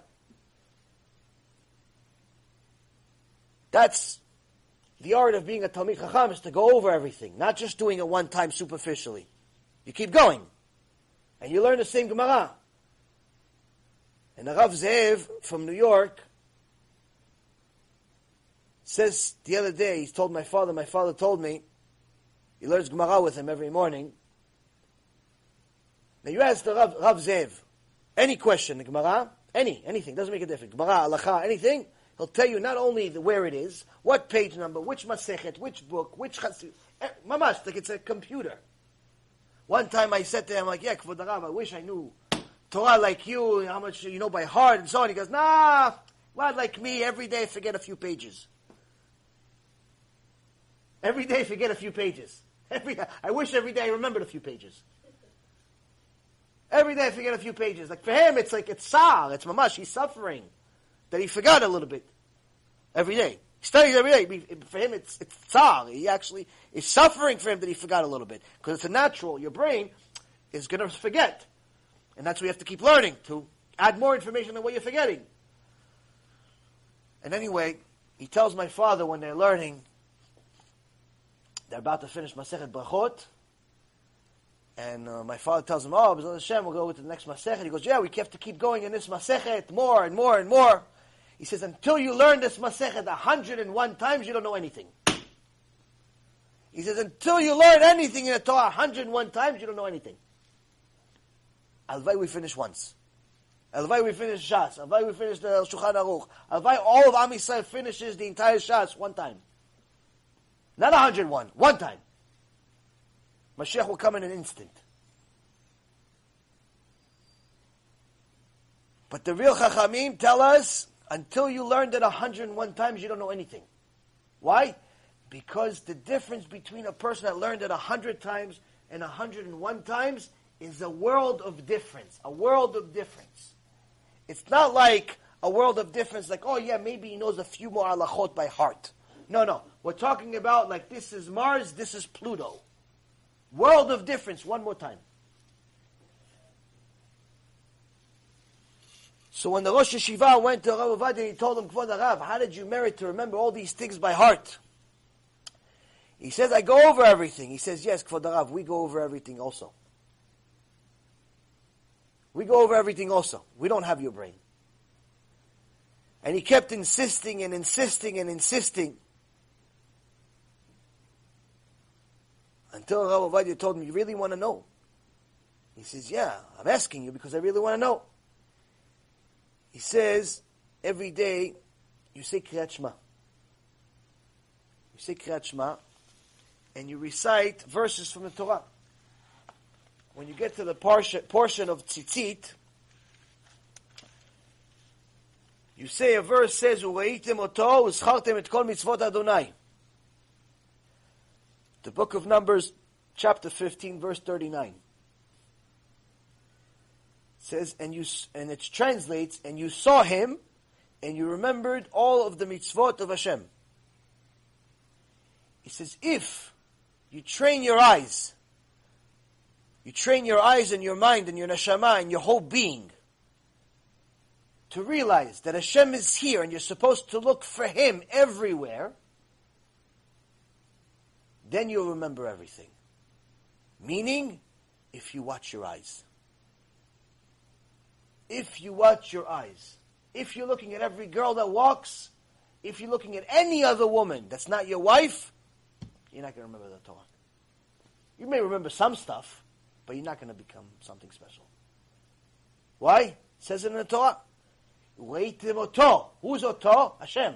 You saw him, and then it says uschaltem, and then you remember. If you saw him, then you remember. If you watch your eyes, then you remember him. Then you remember his mitzvot. You don't watch your eyes, all of your Torah is being wasted.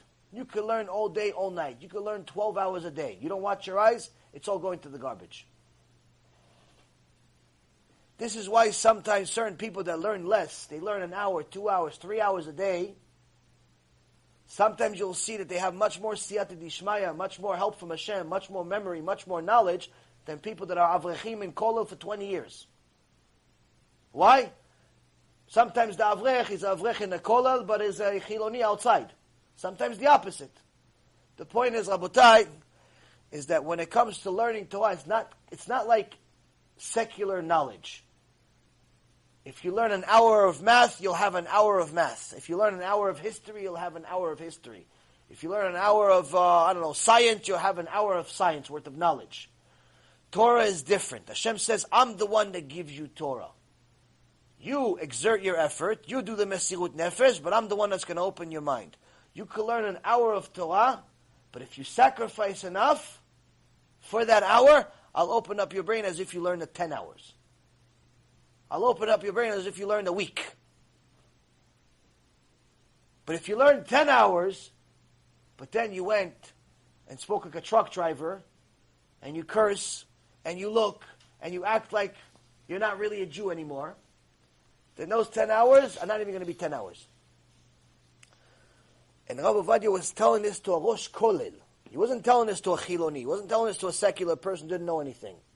Meaning that this specific mitzvah of watching your eyes is not just difficult for the secular person. It's impossible for him. He's talking to Rosh Kolel. He's talking about Talmidei Chachamim. He's saying it's applying to you more than anybody else. Why? Because you work so hard on your Torah. Why are you losing it? Why don't you remember it? There's a reason for it. What is it? You're watching your eyes. You're not watching your eyes.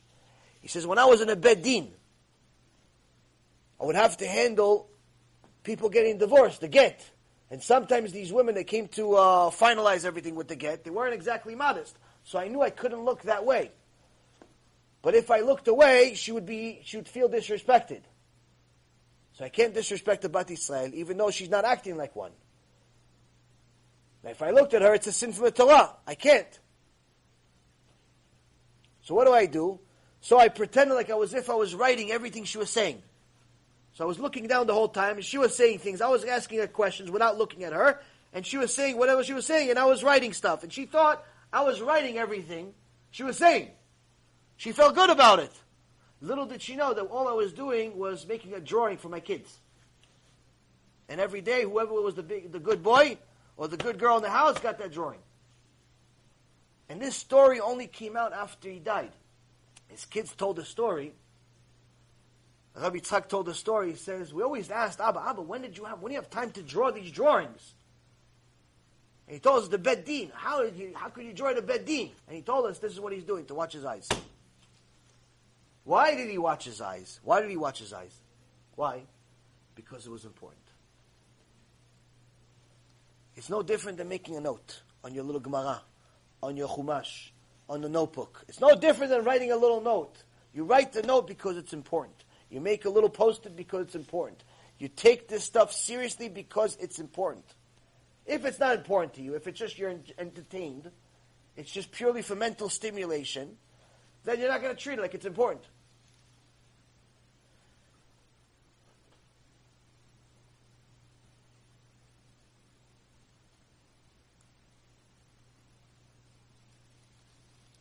Now, the Gemara tells us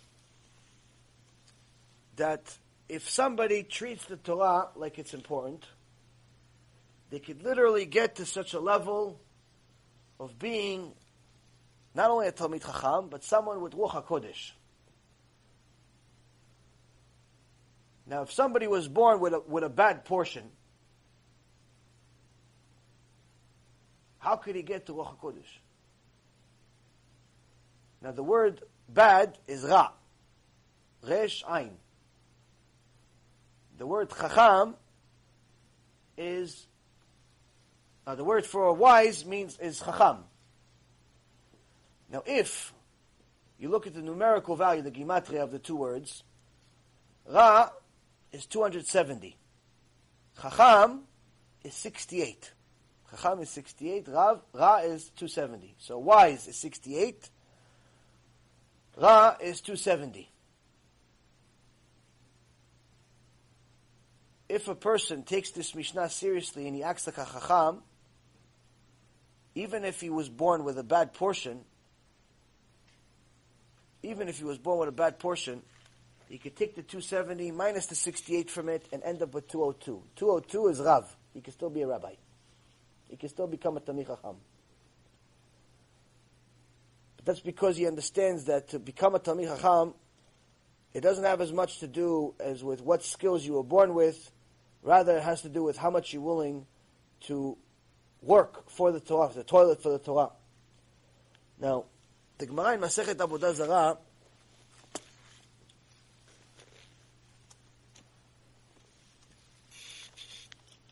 says the following. In page 20b, says Tanu Rabanan, v'nishmarta mikol דבר שלא יערער אדם ביום וביבוא לידי טומאה בלילה. The Gemara says, beware of any evil thing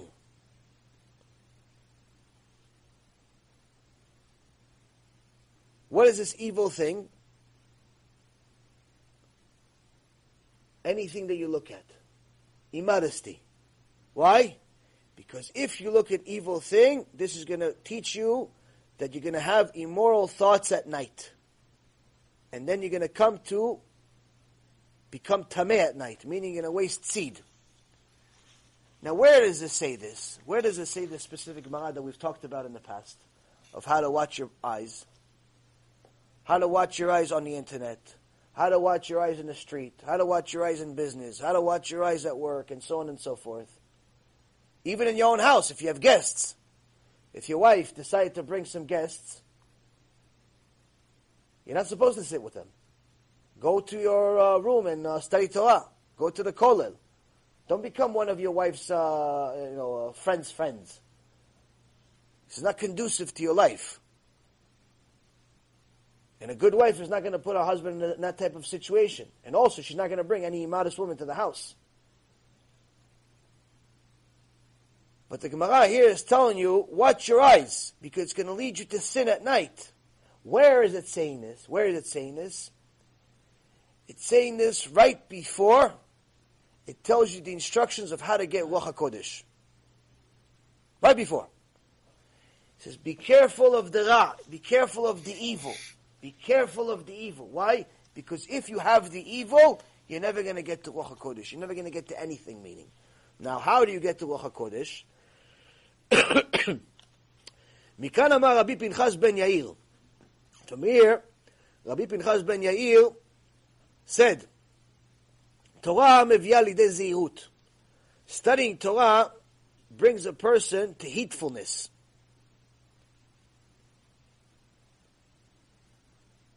Heedfulness meaning it's getting, once you start learning Torah, you start appreciating how difficult it is. And you start becoming much more protective of that thing you call neshama.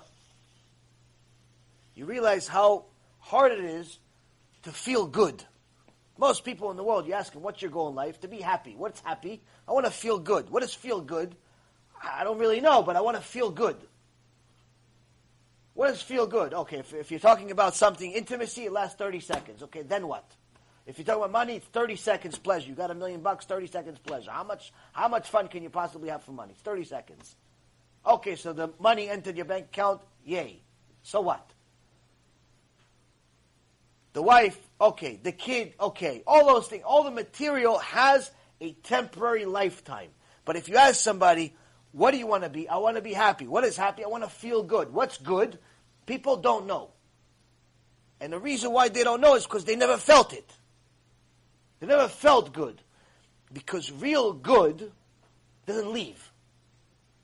Real good feeling doesn't leave with sleep, with time, with anything. Real good stays. You wake up good, you go to sleep good, in the middle of the day it's good, even during bad times it's good. It's always good. That's good. So, when a person is looking for that good, seriously, he eventually arrived at the conclusion that the only way to arrive at this good is by working on himself spiritually. Now, unfortunately, most people in the world try to work on themselves spiritually with things outside of the Torah. They go to Buddhism, they go to Hinduism, they go to all types of strange things, worshiping cows and rats and motorcycles and, uh, and, and, and people and all types of nonsense. And then you see many of them commit suicide or steal or rob or, and really not, not only not feel good, but not be good. So if you really have this good, that good means it's, it's permanent. It doesn't leave you. So when you attain this good through the learning of Torah, by fulfilling it, by learning it, you learn for two, three hours, four hours, five hours straight without a break. Four hours straight without a break. No talking, no lunch, no nothing. Go, try it once. Or maybe if you haven't done it before, try two hours. Try two hours without talking. Try learn two hours Torah from a book. Two hours without talking. Only thing you're allowed to do is go to the bathroom. See the type of good you feel after. Try four hours. Hard. If you could do it, you could do it. But once you do it for four hours, you feel like a million bucks. You do it for a few days, you're a billionaire. Do it for 90 days straight. Do at least two hours Ta'anit Dibur for 90 days straight, you feel like you're an angel. You feel like you can walk on water. I'm serious. And it doesn't just leave. But you know that if you make a mistake, you, you look at a girl you're not supposed to, it's gone. That good feeling, gone. You waste seed, gone. You go against Hashem, gone. Bye. Now, at that point, you're going to feel like you just lost Ruach. You're going to feel like you want to die. Because it was so hard to attain it. Now, the Gemara here is saying Rabbi Pinchas ben Yair says that once you learn Torah, you're going to learn heedfulness. What's heedfulness? Heedfulness is the constant, the steadfast refusal to go against the Torah, to transgress Torah prohibitions. A person who's heedful, when he's presented with an opportunity to sin, he won't. Simple. He learned Torah. He understands the value of this Torah. If somebody tells him, listen, why don't we go to the bar, have a drink? He says, no. He's able to control himself. Why? Because he doesn't want to lose this feeling. This is just the beginning. Meaning, if you're still sinning regularly, you're still going to the club, you're still going to the bar, you still go to the strip club, you still go and steal at work, you still think about money all day and all night, you still that, you haven't even reached level one. I don't care how much Torah you learn, you're not even at level one. We are at level one right now. At level one, you stop sinning. Not you don't stop sinning because you don't have an opportunity. You have an opportunity to sin. Your friends are still alive. The enemy is still alive. The Yetzer Hara is still alive. And they come to you and say, you want to come? You want to go? You want to do this? You want to do that? No. Why? I don't want to lose this feeling, this good. I don't want to. I want to lose it. I don't want to lose this good. That's level one. Says. And how do you get it from Torah? After you get to heedfulness, heedfulness will get a person to diligence. Zehirut mevia lide zrizut. What's diligence? Diligence is referring to a person that's proactive with his efforts to avoid sin, meaning he's going to take certain measures, ter- certain steps to avoid sinning and not even be presented with it. Meaning, instead of being like the first guy that when his friends call him, do you want to go to the party? And he says no, he's just going to change his phone number. He's going to change his friends. He's not going to give them an opportunity to call him because they don't have his phone number anymore. He's not going to be on Facebook with his real name. If he needs it, if he needs to use it as a tool to do kiruv and, and for, for his business for some reason or another, he's going to have it on a fake name. He's not going to be friends with his cousins and his classmates and, uh, oh, what is my ex-girlfriend doing? And what is my ex-boyfriend doing? He's not going to have that kind of a profile. What he's going to have, he's going to have John Smith. Who's John Smith? Completely unrelated to him. His name is David. Why? Because he doesn't want what comes with, with Facebook and social media. He just wants the tool itself. He wants the hammer. Not the damage that the hammer can cause. He takes steps to protect his neshama, to make sure that his ex boyfriend, girlfriend, life, and so on can't reach him. He makes sure to not go on a street that he knows has a strip club. He knows that on a certain highway, there's always going to be the same billboards. It's always going to be the same billboards. You've gone through the same highway 500 times. You know that every time you get to this portion, there's a, there's a billboard of a half a naked woman. So he knows that at that, before he gets there, he knows to go all the way to the left and look to the left. So he doesn't even see in the corner of his eye what's on that billboard. One time a person told me, listen, I'm trying to do what you're telling me. I'm trying to do this stuff and not look. I almost got into a car accident. Baruch Hashem. That means you're doing it right. Baruch Hashem, you almost got into a car accident. That means you're doing it right. Why? You value the Torah, you value your neshama, that you're not even willing to look at a picture. Forget about a real person. You're not even looking at a picture, that means you're going to get Torah. Trust me when I tell you, it's better to get to a car accident than to look at an imaz woman. It's better.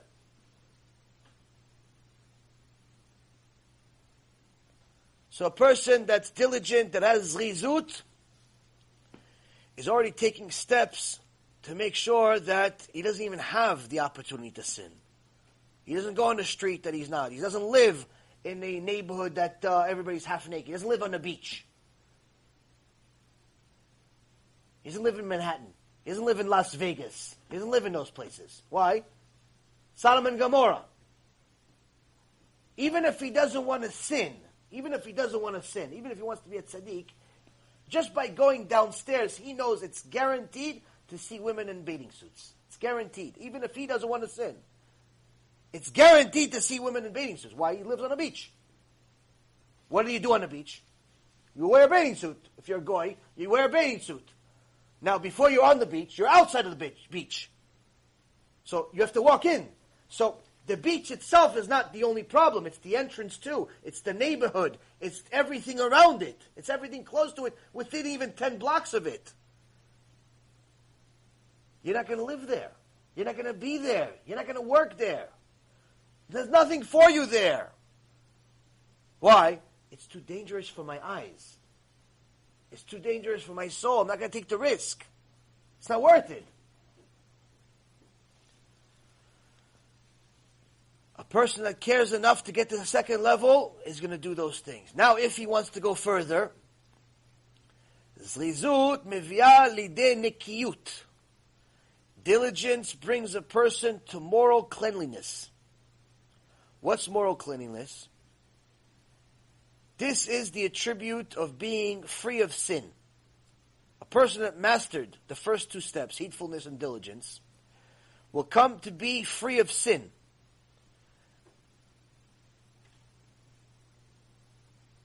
Now, this, the Mesilat Yesharim, translates this as alacrity, as quickness, and says that this nikiyut is not only a person that avoids sinning, but even cleanses his heart of the desire to sin. Like he doesn't even want to sin. He trains himself to become disgusted by the sin.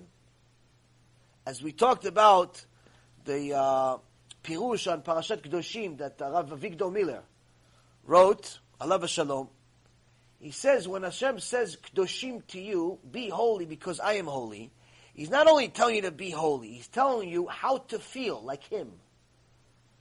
How to replicate Him. When he says that something is toivat Hashem, something is disgusting to him, what he's trying to tell you is not only he's disgusted by it, he's also telling you, train yourself to become disgusted by it. How? Just like Rabbi Akiva did. Rabbi Akiva knew that to become disgusted by immodest woman is not possible naturally. It's not possible naturally. So what did he do? When he saw a dead animal in the street, he went and he smelled the dead animal. And he was disgusting with it. He goes, that's what disgusting feels like.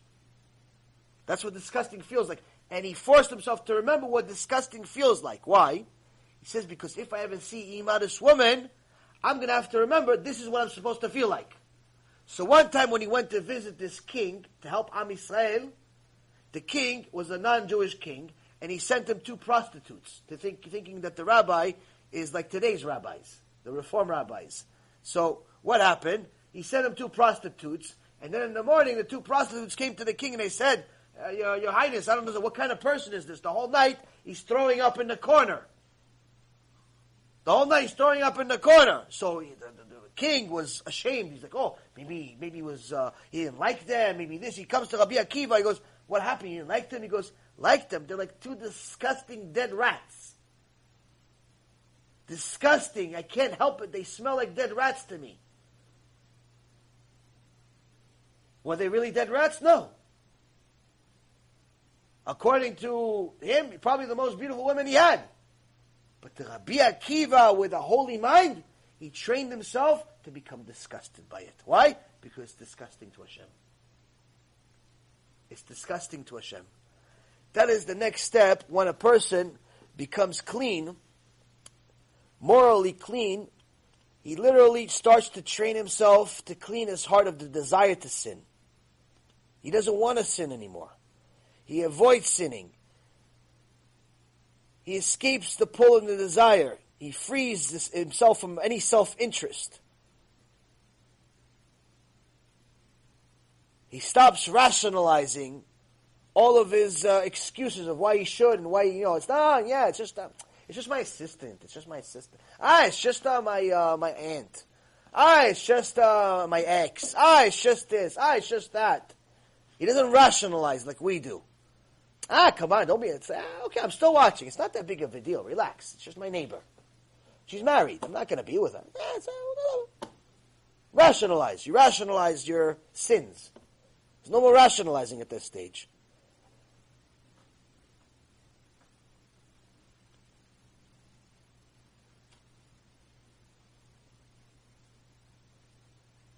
נקיות מביאה לפרישות.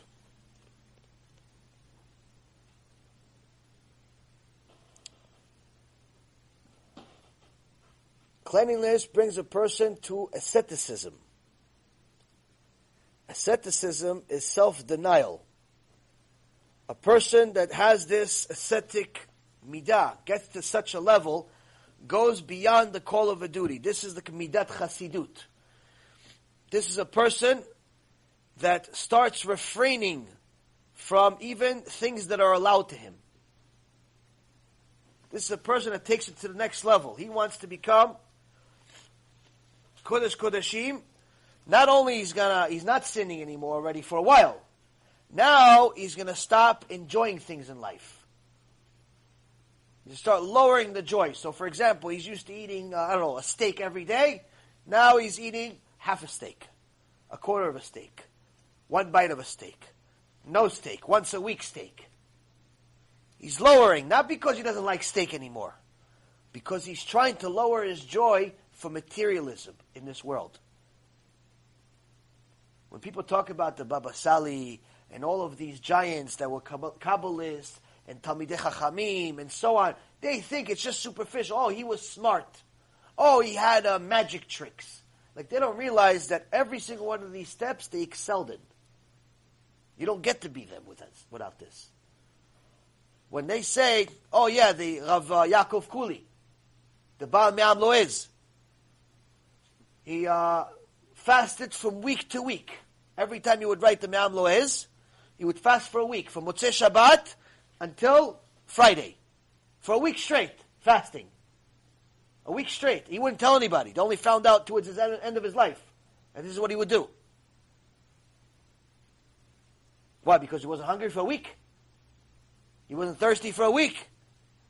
No, because he wanted to have only Kodesh in his life for a week. So it's lowering your desires. Again, these are, it doesn't have to be such, extremes. There's, I don't think there's anyone in the world today, or at least not that I know of, that could fast for a week every week. But the point is, is that this gives you an idea that if you're still trying to enjoy your, the, the next, uh, you know, you're still thinking about the next leased car or financed car or the next watch or bigger house or nicer kitchen or uh, you, you're, you're daydreaming about what your lunch is going to be. If your whole life is about lunch, dinner, breakfast, food, shows, materialism, we have to go to the beginning, to step one. But if you want to get to HaKodesh, this is one of the steps. I told you I'll tell you how, this is the one.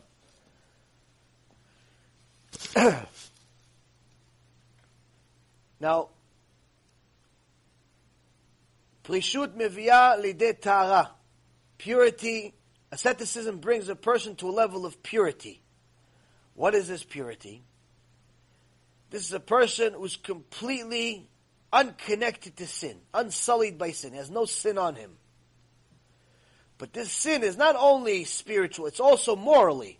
Being morally clean. I'll explain, I'll give you guys a story to understand what it means.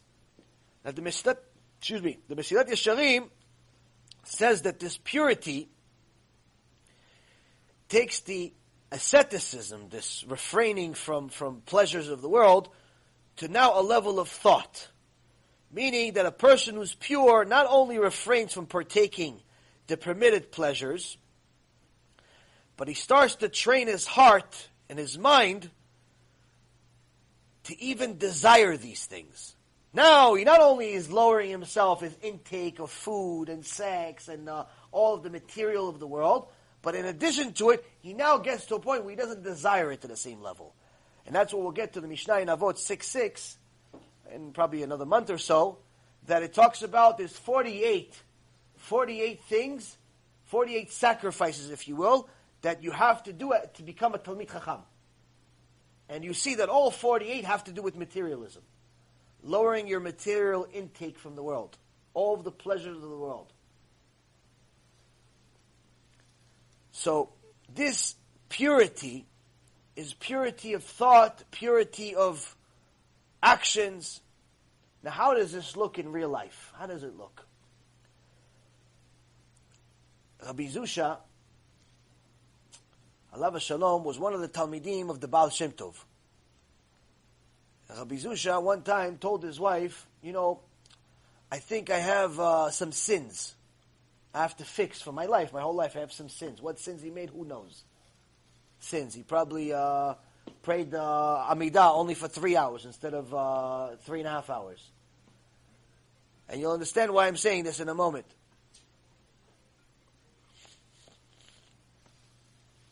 So, Rabbi Zusha says to his wife, listen, I think in order to clean us up, I need to go to the exile. The galut. What does it mean to go to the exile? Go to America? Go to, uh, can you shut it off, please? No, you don't have to answer the phone. You can just shut it off and, uh,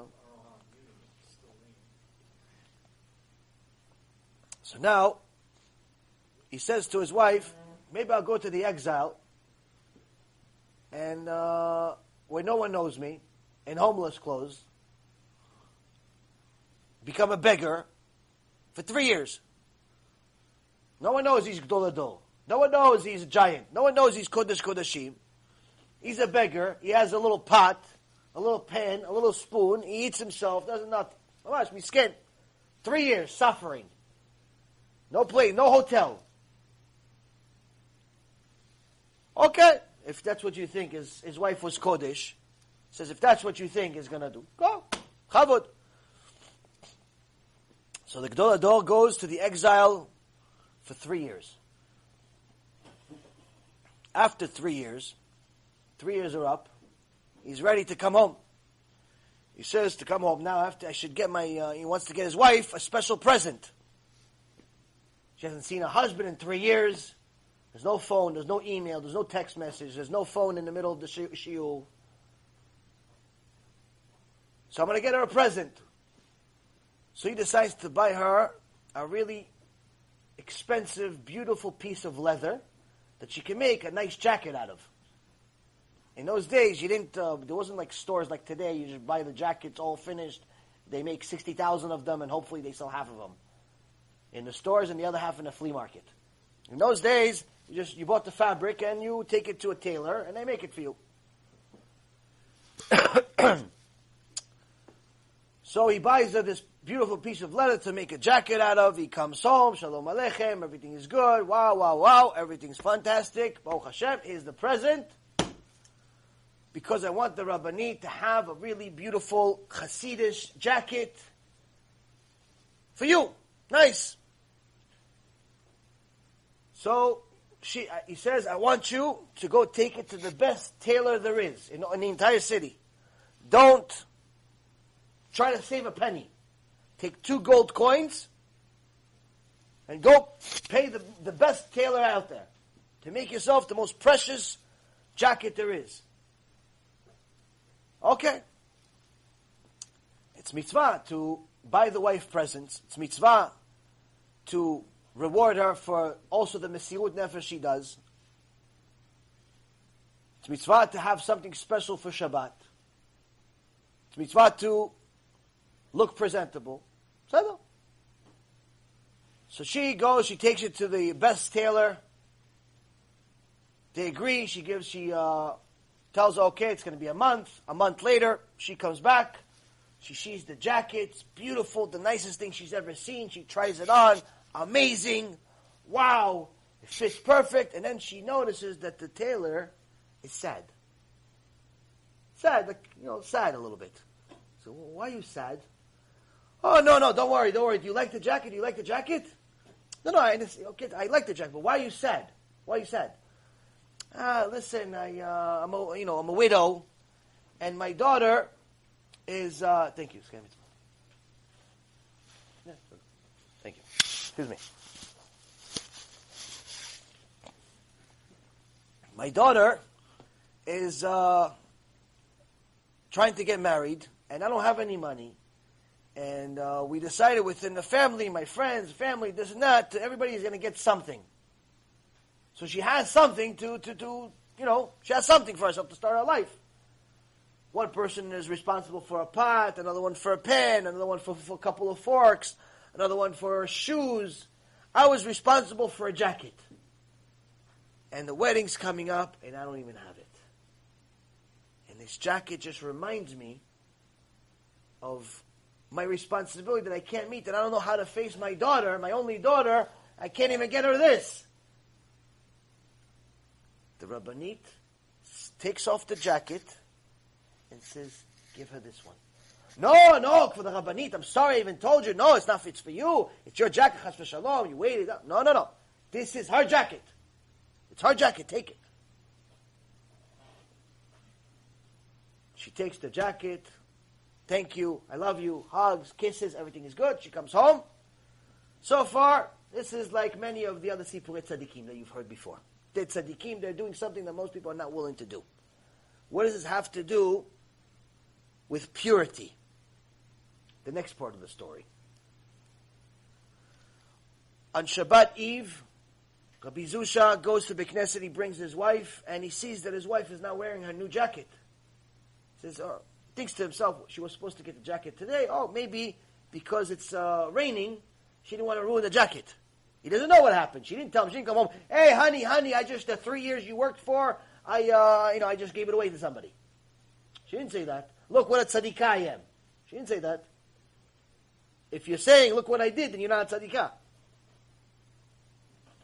So now, he's wondering to himself, maybe because it's raining. The next morning, it's not raining, it's sunny.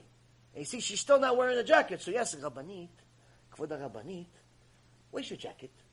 Where's the jacket that, that, that you bought that she was ready, that was supposed to be ready yesterday? She's not ready? He goes, no, no, it's ready. Okay, so where's the jacket? Oh, I, I gave it to her. Well, why did you give it to her? She goes, oh, I gave it. She tells him the whole story. So Bizusha says to him, but did you also give her the two gold coins? She says, no, I didn't give her the two gold coins. I gave her the jacket. Said, no, no, no, no, Rabbanit, for the Rabbanit. The fact that you gave her a present, that has nothing to do with anything. That's your problem. You want to give a present, give her a present. But you still owe her the two gold coins because she worked for you for a whole month. We must make sure that Motzei Shabbat, you go and you give her the gold coins, Rabbanit. You owe her two gold coins. You're not allowed, a mitzvah from a Torah, you're not allowed to delay payment. You're not allowed to delay payment to your employees, to contractors, you're not allowed. It's a sin from a Torah. We must go to her and give her the two gold coins. The fact that you gave her the jacket has nothing to do with it. You decided to give her a gift. Good for you. You did a mitzvah. But it has nothing to do. You made a contract, two gold coins, you have to give her the gold coins. Now, unless you have Torah and you've reached a level of purity, this is not even a thought in your mind. Why? Because you're thinking like I'm thinking. She should say, "Think I give her the jacket." What? You want me to pay for it too? She said, "Take it, give her the jacket." You want me to give, pay her also? Yes. One thing has nothing to do with the other. Without a clean mind, without a pure mind, you don't think like this. You don't connect the two. You're thinking, I gave her much, something much more valuable. I gave her a jacket that's worth 10 gold coins, 100 gold coins. I have to give her the payment too. But she sold it for herself. Has nothing to do with anything. That's a pure mind. A pure mind does not connect those two. A pure mind realizes they're two separate things.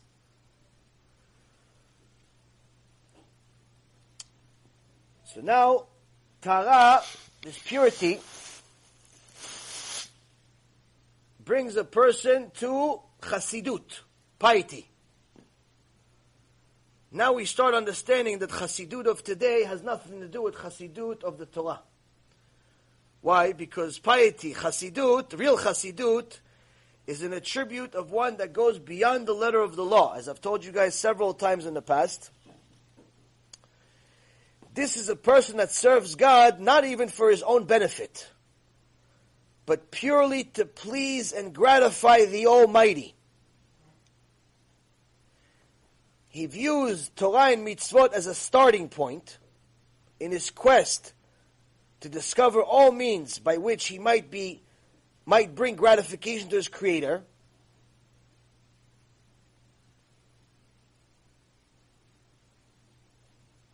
and his ultimate purpose is to become altruistic. Literally serving his creator purely for the creator's reason. We see this in the Torah when Job. Sorry if you're disgusted with the tissue, just have a cold. A person that gets to a level of chassidut starts serving Hashem only for Hashem. When Job told, the verse in Torah it says, Iyov says that even if he were to destroy me, I'd still serve him. What do you mean? If you do this mitzvah, Hashem says, you do this mitzvah, I'm going to kill you. You do this mitzvah, it's a mitzvah. I like it. But after you finish, I'm going to kill you. Yeah, yeah, I'm going to do it. Great. It's like, well, I'm going to do it. How fast? Rather go do a mitzvah. Hashem told Moshe Rabbeinu, you know, after you go to war, this last war, that's it, it's the end of your life. Now he didn't tell Moshe Rabbeinu you have to go fight now. He told him, listen, this is the last war. After this war, that's it, you're finished. What did Moshe Rabbeinu do? Immediately went and started the war. Yeah, but you're going to die right after the war. So, there's nothing to do. If my God wants to wants me to go fight the war, He wants me to fulfill a mitzvah, He wants me to put tefillin on, He wants me to learn, He wants me to give tzedakah, He wants me to do anything, my opinion, my desires, my will is completely removed, irrelevant, insignificant. It's thrown in the garbage and never looked at again. Why? His will is much more significant than my will could even ever be. Moshe Rabbeinu says, the fact that I'm going to die, that's my problem. Who cares? I need to go serve my Creator. That's Hasidut. Hasidut is you're not starting a Bekneset because you're going to make money out of it. Hasidut is not you're going to write a book so people recognize that you wrote a book. Or you give a lecture because people say, wow, what a chacham. Chazak u'Baruch. Wow, you know how many mitzvot you're getting? You don't do, you don't, this, this has nothing to do with Hasidut. If you're doing it for, for that, it's not Hasidut. Hasidut also has nothing to do with what you're wearing.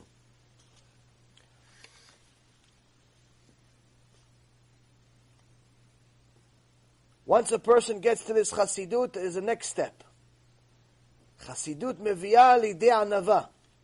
Piety brings a person to a level of true humility. Now, once a person refrains from even permitting pleasures in his own life in order to distance himself from anything forbidden, in Chassidut, he's starting to focus on positive commandments, meaning he's trying to start doing things that are not even commanded in the Torah. It's not an obligation. Like for example, you see a lot of Jews today who have beards. Beard is not written in the Torah. You don't have to wear a beard. It's not a, it's not a uh, obligation in Torah to have a beard. It's an obligation in Torah not to shave the corners of your face and so on. But there's no obligation to wear a beard. But they call it midat chasidut. Wearing a beard is a act of chasidut that you're doing above and beyond the law. So since it's an easy way to be a chassid, you see most Jews, especially Baalei Tshuva and people that have been in for a while, wear a beard. But still, you see some serious big Talmidei Chachamim in the past and present don't have a beard. They don't want to fulfill it, this specific uh, Midah Chasidut. They have no obligation. So in Chasidut, you're trying to look for things that are not even obligated, but you're doing it just to fulfill the will of your Creator. Now this is going to get you to the level of humility how? This is a person that's trying to achieve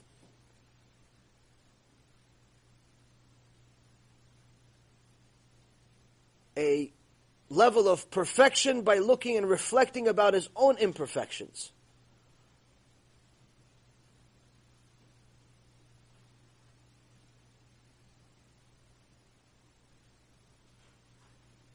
by reflecting on himself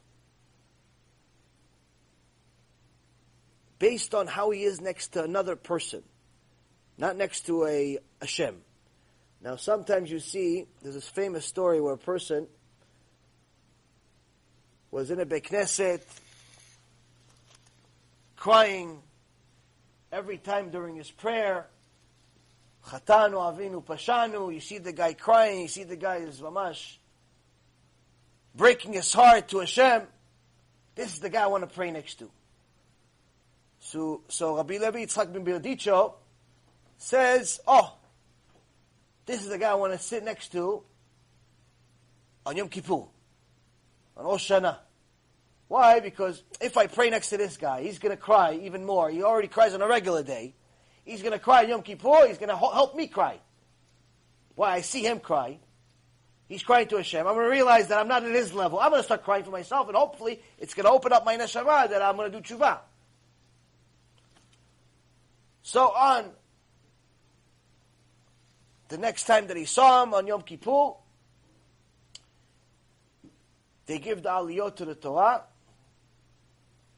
and uh, they give him the fourth aliyah. As soon as they tell him you have aliyah number four, he tells the Gabbai, ooh, what he has on his mind. You're giving me the fourth aliyah? Me, you're giving the fourth aliyah? And this guy, you gave him the three, third one, and I'm getting the fourth one? You Rasha, you Tembel. And he starts cursing him and yelling at him. And, and ooh, wah, sewer comes out of his mouth in the Bekneset on Yom Kippur.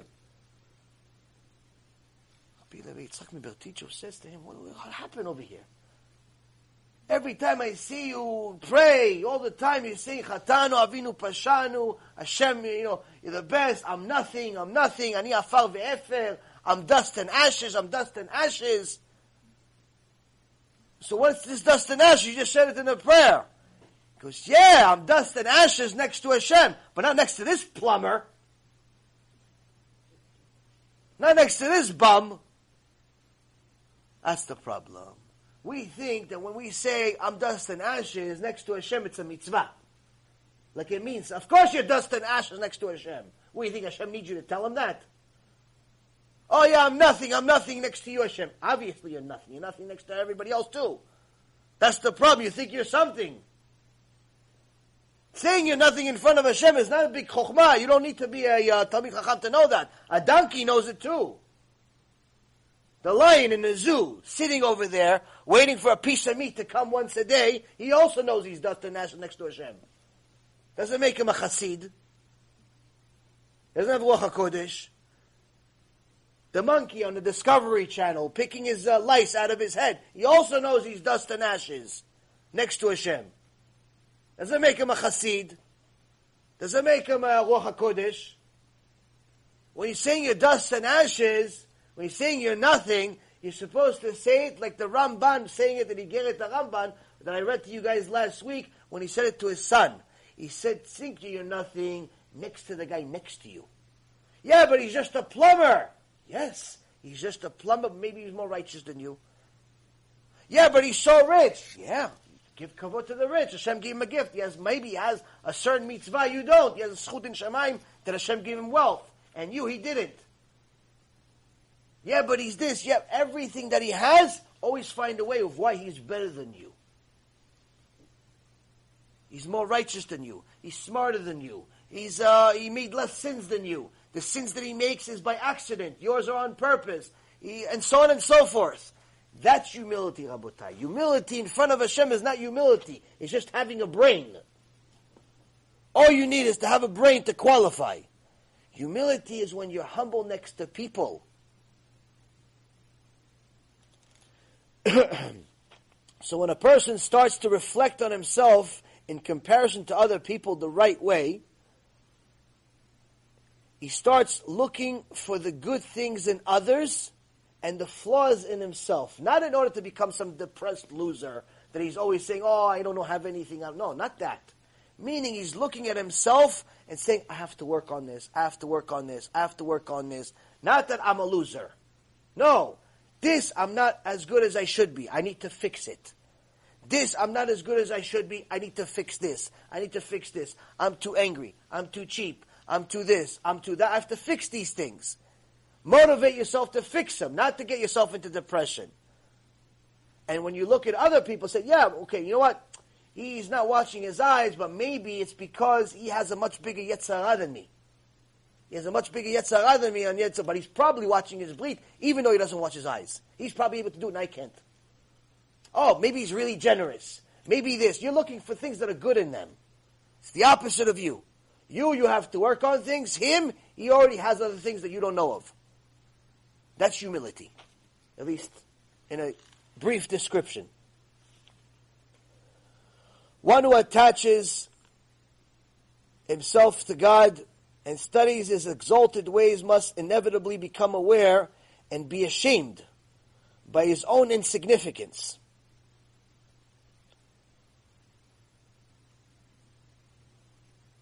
Now, the only way to attain this is through Torah. A person that's ignorant in Torah cannot acquire humility. It's impossible for you to become humble without Torah. Impossible. It's against nature. It's like saying I can have babies without being a woman. Like all these guys that are changing their, their gender, thinking that they now become a woman because they decide to call themselves Stacy. They started to call themselves women names. They think that they can change their. That now they're officially women. It's the most absurd goal nefesh in existence. It is illegal. It's just no one cares about biblical law. Now, a person that is Am Aretz, doesn't know Torah, cannot become a Chassid. That's why it says in Pirkei Avot, which we learned a few months ago, actually almost a year ago now, Lo Am Aretz Chassid. An ignoramus can never become a pious person. Now, there is one specific rule that makes humility impossible. Meaning, you can never be humble if you do this. Even if you learn Torah, even if you uh, lower a lot of things and you do a lot of things and a lot of things we just talked about, if, according to the Chachamim here, if there's one thing that you do, humility becomes a distant thought. It becomes theory, not actual. What is it? Humility is undermined by excessive attention to physical pleasures. If you're still looking to enjoy this world, you'll never attain humility. If you still care about what kind of car you drive, and what kind of watch you have, and this, and all the materialism of this world, humility unfortunately becomes a distant memory that you heard in a shiur maybe sometime at one point. This is why it's absurd that sometimes that you see people talk about humility and you see the person himself talking about it is doing the exact opposite of it. The way they dress, the way they talk, five pounds of gel on their hair, you know, that all of these different things. Again, I'm not, I'm not, I'm not against uh, uh, modernizing yourself with the times. You don't need to be dressed like the Arabs in the Middle East right now. But there's a certain way that's classy and there's a certain way that's trashy. You're a Jew after all. And even if you're not a Jew, you're not supposed to look like you just came out of a club all the time. There's a certain way to look. There's a certain way you're supposed to be presentable. If you were going to meet Leavdil, uh, Donald Trump, the President of the United States, are you going to go and walk around with club clothes? Or with a t-shirt and, and shorts? To go meet Donald Trump? Or some other king? Because he's telling, no, I'm not only going to meet you, I'm going to give you a job. I'm going to give you a job as my number one guy. You're going to make a million dollars a month. Are you going to go wear your uh, your bathing suit to go see him? Are you going to go wear your uh, tank top to go see him? How come you wear that clothes to go see the King of Kings, Melech Malchem Lachim, HaKadosh Baruch Hu in the Beknesset? You come to Beknesset with a tank top, with one of these basketball jerseys. I saw a uh, picture, uh, somebody uh, sent a picture of uh, young kids in a shul, all wearing tank tops, tefillin on. Tefillin with tank tops and shorts. To sleep like that, you shouldn't. To sleep, you shouldn't sleep like that. To go put tefillin on with, with the tank top and shorts, you don't have no kavod, you don't realize Hashem is here. This Rabotai is just, it's time somebody said it. I know it's annoying to hear it over and over again, but it's a reality check. If it's not affecting you, it's affecting your kids. If it's not your kids, it's your neighbor's kids. Somebody needs to hear it. Somebody needs to understand it's enough. And the problem is, when we are so connected to the materialism of the world, we are trying to become like the Goyim. You want to become like the Goyim, you're going to wear their clothes, you're going to wear their jerseys, you're going to wear their clothes, you're going to wear everything, you're going to act like them. And that means that you're starting off your day with a lie when you say Baruch Shalasa Goy, because you're acting like the Goy. So what's the, what's the Baruch part about? Almost done with this part. After you get to humility, Humility brings a person to fear of sin. Now initially this sounds unusual because we already thought that fear of sin was the whole beginning of this.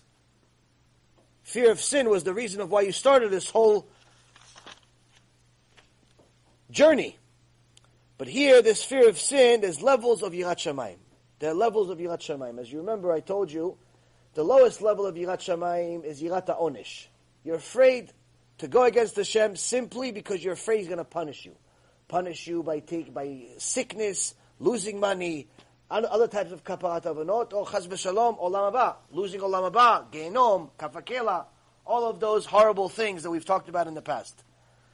That's the lowest level of Yirat Shamayim. That is the very basic level that Rabbi Nachman Breslev says, most people, that's all they're able to get. He says, alvai, they get that. That's what he says. Sichot HaRan, beginning of the, uh, uh, I think it's page 19, he says, Alvai, Alvai, I wish, I wish, that's what they get. Most people, he says, that's all they can get. Just this lowest level of fear, they're never going to get to highest level of fear or Avat Hashem. It's not attainable for them. It's far, far from them. Most people, he says, including, he says, including people that are Shomrei Mitzvot, hopefully they get Yirat Shamayim that's real. Hopefully. So that's the beginning. But then there's the highest level of Yirat Shamayim is Yirat Aromemut. Fear of His Majesty. So this is not a person that's being punished for sinning, because this is simply a common thing. This is refinement of the aspect of the chassidut, the piety that he has, that's called Yirat Aromemut, which when he's presented with an opportunity to sin, not only does he refrain because he fears the punishment, but now he's afraid that he's going to hurt the connection between him and Hashem Barach. Meaning it becomes sort of a marriage. A good, healthy marriage is going to have to have some fear in it. The husband is afraid of the wife, and the wife is afraid of the husband. Not afraid they're going to beat each other up. That's uh, barbarians. I'm talking about fear where he's afraid to yell at her or disrespect her, and vice versa. She's afraid to disrespect him and yell at him. Why? Because they're afraid of hurting the relationship. They're afraid that just because I yell at him or disrespect him or whatever it is, he, the relationship is going to get hurt. He's not going to talk to me as much. He's not going to love me as much. He's not going to connect to me as much. He's not going to feel the same about me as much. Something is going to get hurt. It's like having, you know, you painted, let's say you wanted to paint your kitchen or your house or something, and you got the best paint, most beautiful paint. You spend an extra $5 a gallon on it, and you got the best painter. You got a little Michelangelo coming to your house painting something, and everything looks great. But then after everybody leaves, one of the kids plays with toys, la la la la la, and he takes the knife and and you know makes a nice mark on the wall, on your little Michelangelo painting on the wall. Now, even though it's all beautiful and it's nice and it's wow, all you can take, all you can see is that is that little scratch over there. It's tiny. It's like this, and the wall's like this, but still, I can notice it. It's like having a wedding dress. People spend thousands and thousands of dollars on wedding dresses. Thousands, ten thousand, twenty thousand dollars on a wedding dress, something in a way one day. Now that dress for twenty-five thousand, twenty-five thousand. You have dresses cost twenty-five thousand, fifty thousand, even more in some cases. And that dress for twenty-five thousand. How much is it worth? How much is it worth after the groom, by accident, by accident, makes a hole with a cigarette in it? By accident. You know, he smokes a cigarette, still hasn't quit and he makes a hole. He's like, "Hey, honey, how are you?" And he has the jacket, and he touches. And it, oh, uh, there's a hole in the dress with the cigarette. A little cigarette. It's a tiny hole. The dress twenty five thousand dollars. No, how much is the hole? How, you ladies, how much is the dress? Are you going to wear the dress? Twenty five thousand with the cigarette hole. But it's twenty five thousand dollar dress. No, how much is it worth now? Zero. The dress doesn't lose ninety nine uh, one percent of its value because it's one percent of space. 1% of space, he just lost 100% of the value. This is our mitzvot. This is our aveirot. This is everything. This is Judaism. This is Torah. You could do everything perfect for 70, 80 years. If you finish your life Oved Avodah Zarah, it's all worthless. If you finish a Mechalel Shabbat, it's all worthless. 70, it's all worthless. It all goes in the garbage. If a person dies a Mechalel Shabbat, he has no share of the world to come. Even if he kept Shabbat for 70 years.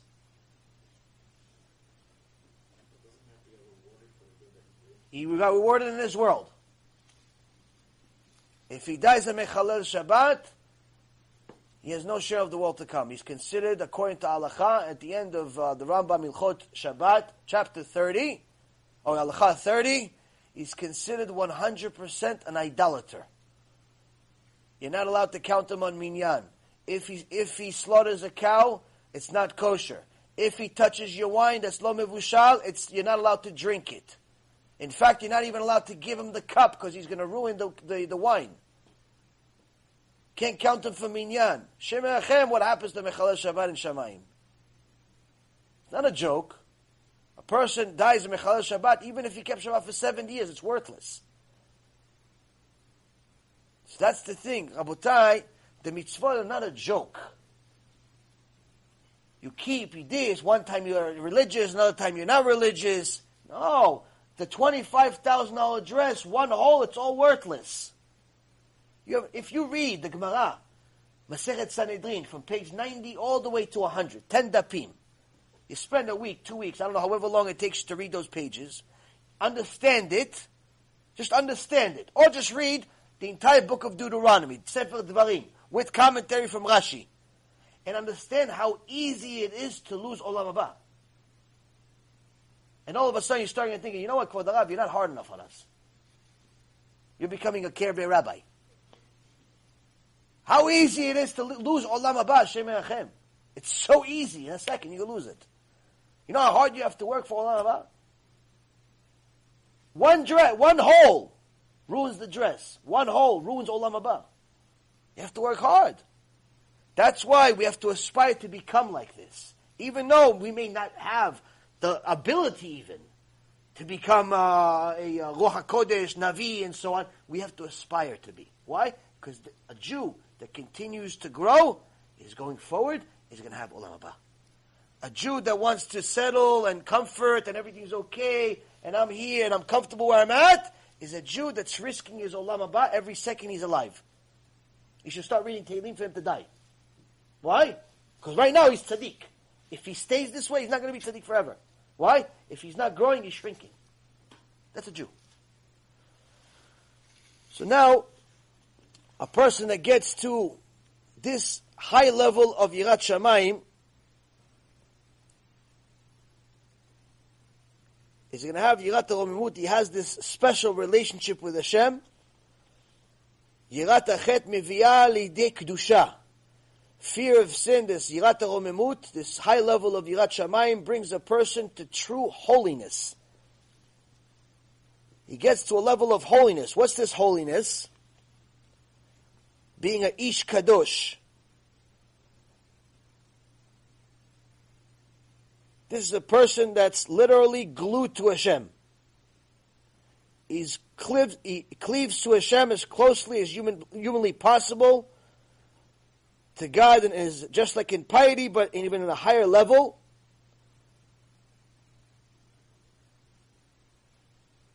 His physicality poses no barrier whatsoever to a constant attachment to the divine. In fact, it's the opposite. He transforms the physical acts, the mundane, the day to day stuff, into holiness. in his hands the mundane is a conduit to the divine. When he eats, eats food, he treats it as if it's literally a sacrificial offering. Now you know, when you eat, you eat food, you're not a cow. You're not supposed to just eat and leave. And also, you're not supposed to just eat, bless, quick blessing, just to get it over with, just, just as if you're doing Hashem a favor. According to the Torah, when you eat, your shulchan, your table is like a mizbeach, like you brought a korban to Hashem. A person that wants to get to the highest level has to treat Birkat Hamazon, he has to treat Birkat Hamazon like it's literally a meeting at the Bet HaMikdash. There's no Birkat Hamazon, shh, in the middle of Birkat Hamazon, shh. Guys, guys, hold on a second, let me finish reading first. In the middle of Birkat Hamazon. Oh, he's doing uh, Mayim while he's praying. He's doing Mayim Achronim while he's praying. Or he's walking around and he, because he knows the prayer. After you read it a few times, you know by heart. Nodeh lecha, nodeh lecha, and he's like, you forgot, where's nodeh lecha? Okay, let me look at it again. He's like walking around, his mind is not there. Skips. He forgot what he ate. He's still eating. I actually went to a guy one time, I was on Shabbat. He had other guests. One of the guests was still eating during Birkat Hamazon. We sat there three hours eating. He decided he wants to continue eating. When? We stopped eating for an hour, talk and so on.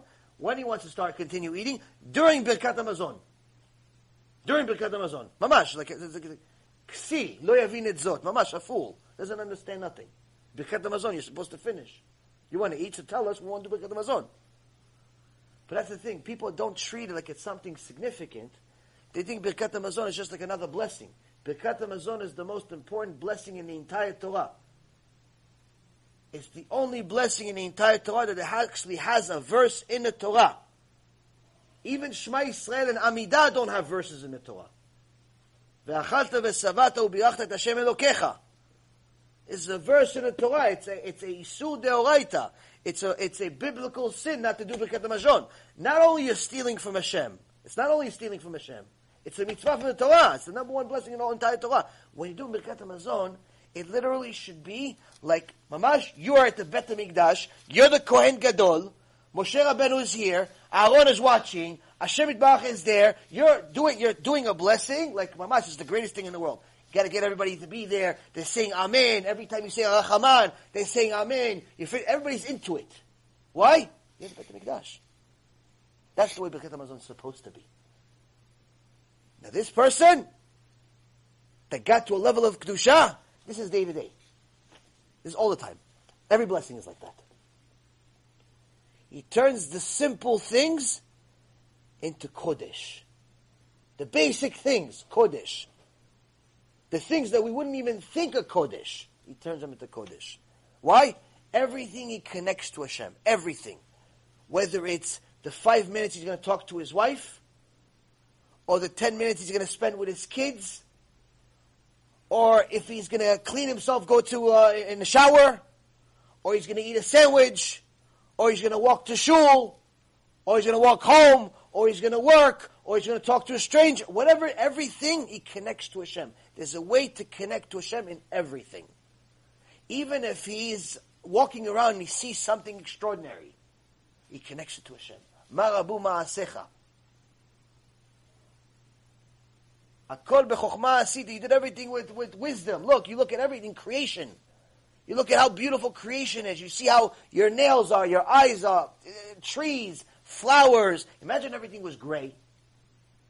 No colors. Imagine everything tasted the same. No taste. You can't imagine. Why? Because we're used to everything being delicious and beautiful and so on. When a person tries to become Ish Kodesh or Isha Kedosha, even those things, he says, wow, look Hashem, look how amazing Hashem's creation is. Look how much wisdom went into the petals of the flower. Look how much wisdom went into the tooth. The tooth. Imagine how much wisdom goes into the tooth. Have you ever seen, have you ever seen any other part of your body, any other part of your body, it's a piece of meat, a bone just come out of it naturally? No, right? Only one part. Where? Your teeth.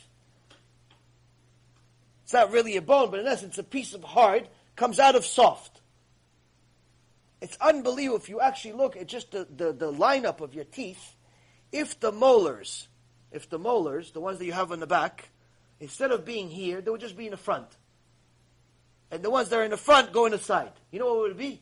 You know, you would have to eat like this, so the food doesn't leave your mouth, doesn't come out of your mouth. You'd have to, you'd have to have your mouth like this. You have to look up. Because the only way you can chew is with the molars. You can't chew with the ones that are in the front. You can bite with them, but you can't chew with them. So if the front ones were on the side, they become useless. So you have to chew. So you have to chew with the front ones. Now, you can't chew with the front ones because then it's going to come out of your mouth. So you have to eat like this. You have to eat like the sheep. You become a little sheep instead of a human being. Just wisdom, wisdom you have in creation. This is what a person tries to do. He tries to look for Hashem in everything. Everything. Once a person gets to that, gets to a level of holiness, kedusha mevia leruach hakodesh. A person can get to a level of ruach hakodesh. Divine presence rests upon him. Ashrat shchina. A person who perfects himself in ways of holiness can advance to divine inspiration. This is a person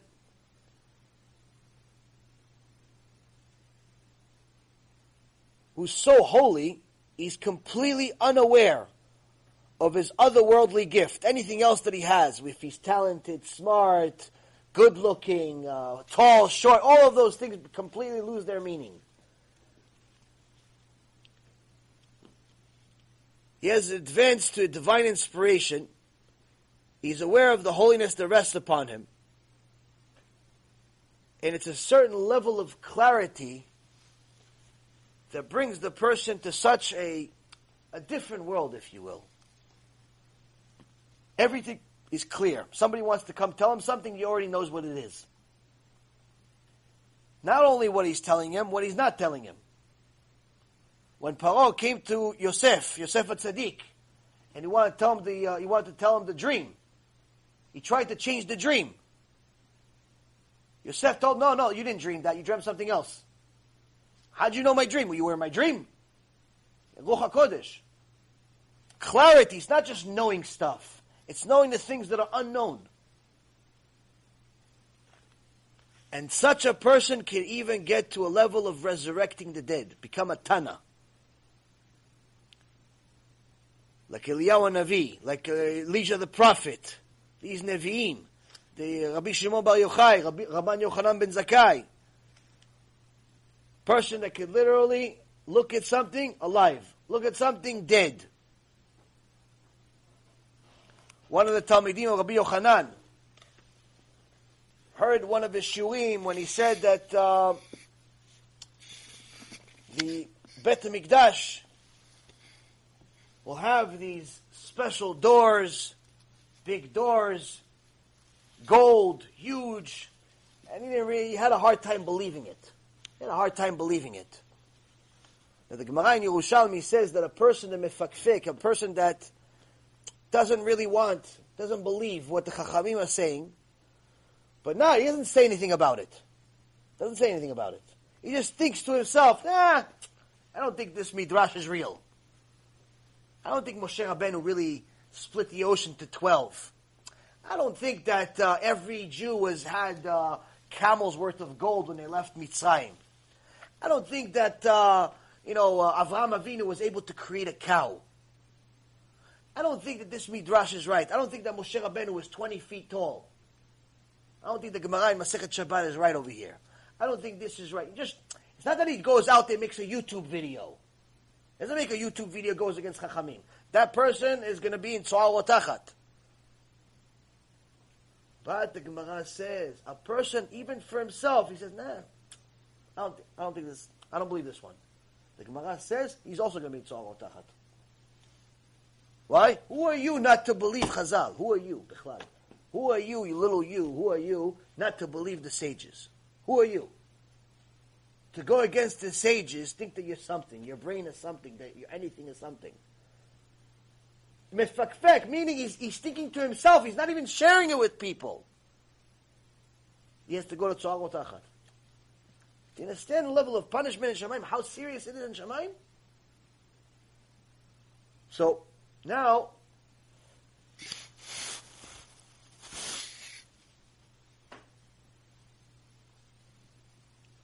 a person that has this clarity, this Ruach resurrect the dead, I mean, this is something special. When one of the students of Rabban Yochanan didn't really believe the story, didn't really believe the story that uh, Rabban Yochanan said that the, the doors of the Bet HaMikdash is going to be like this. Hashem brought him to see it for himself. How? He, one day he went on a ship, and the ship crashed. The ship crashed. He got to an island, and he saw angels working on these giant doors. and he sees this, this is exactly what Rabban Yochanan described. He asked what is this? This is exactly what he described. Wow. Later on, when he was rescued, he comes back, he goes to, back to the yeshiva, and Rabban Yochanan says something, he goes, Kvod HaRav, everything you say is true. He says, why? Why are you saying that? Says, what you said about the Bet HaMikdash, the doors, everything, I saw it with my own eyes.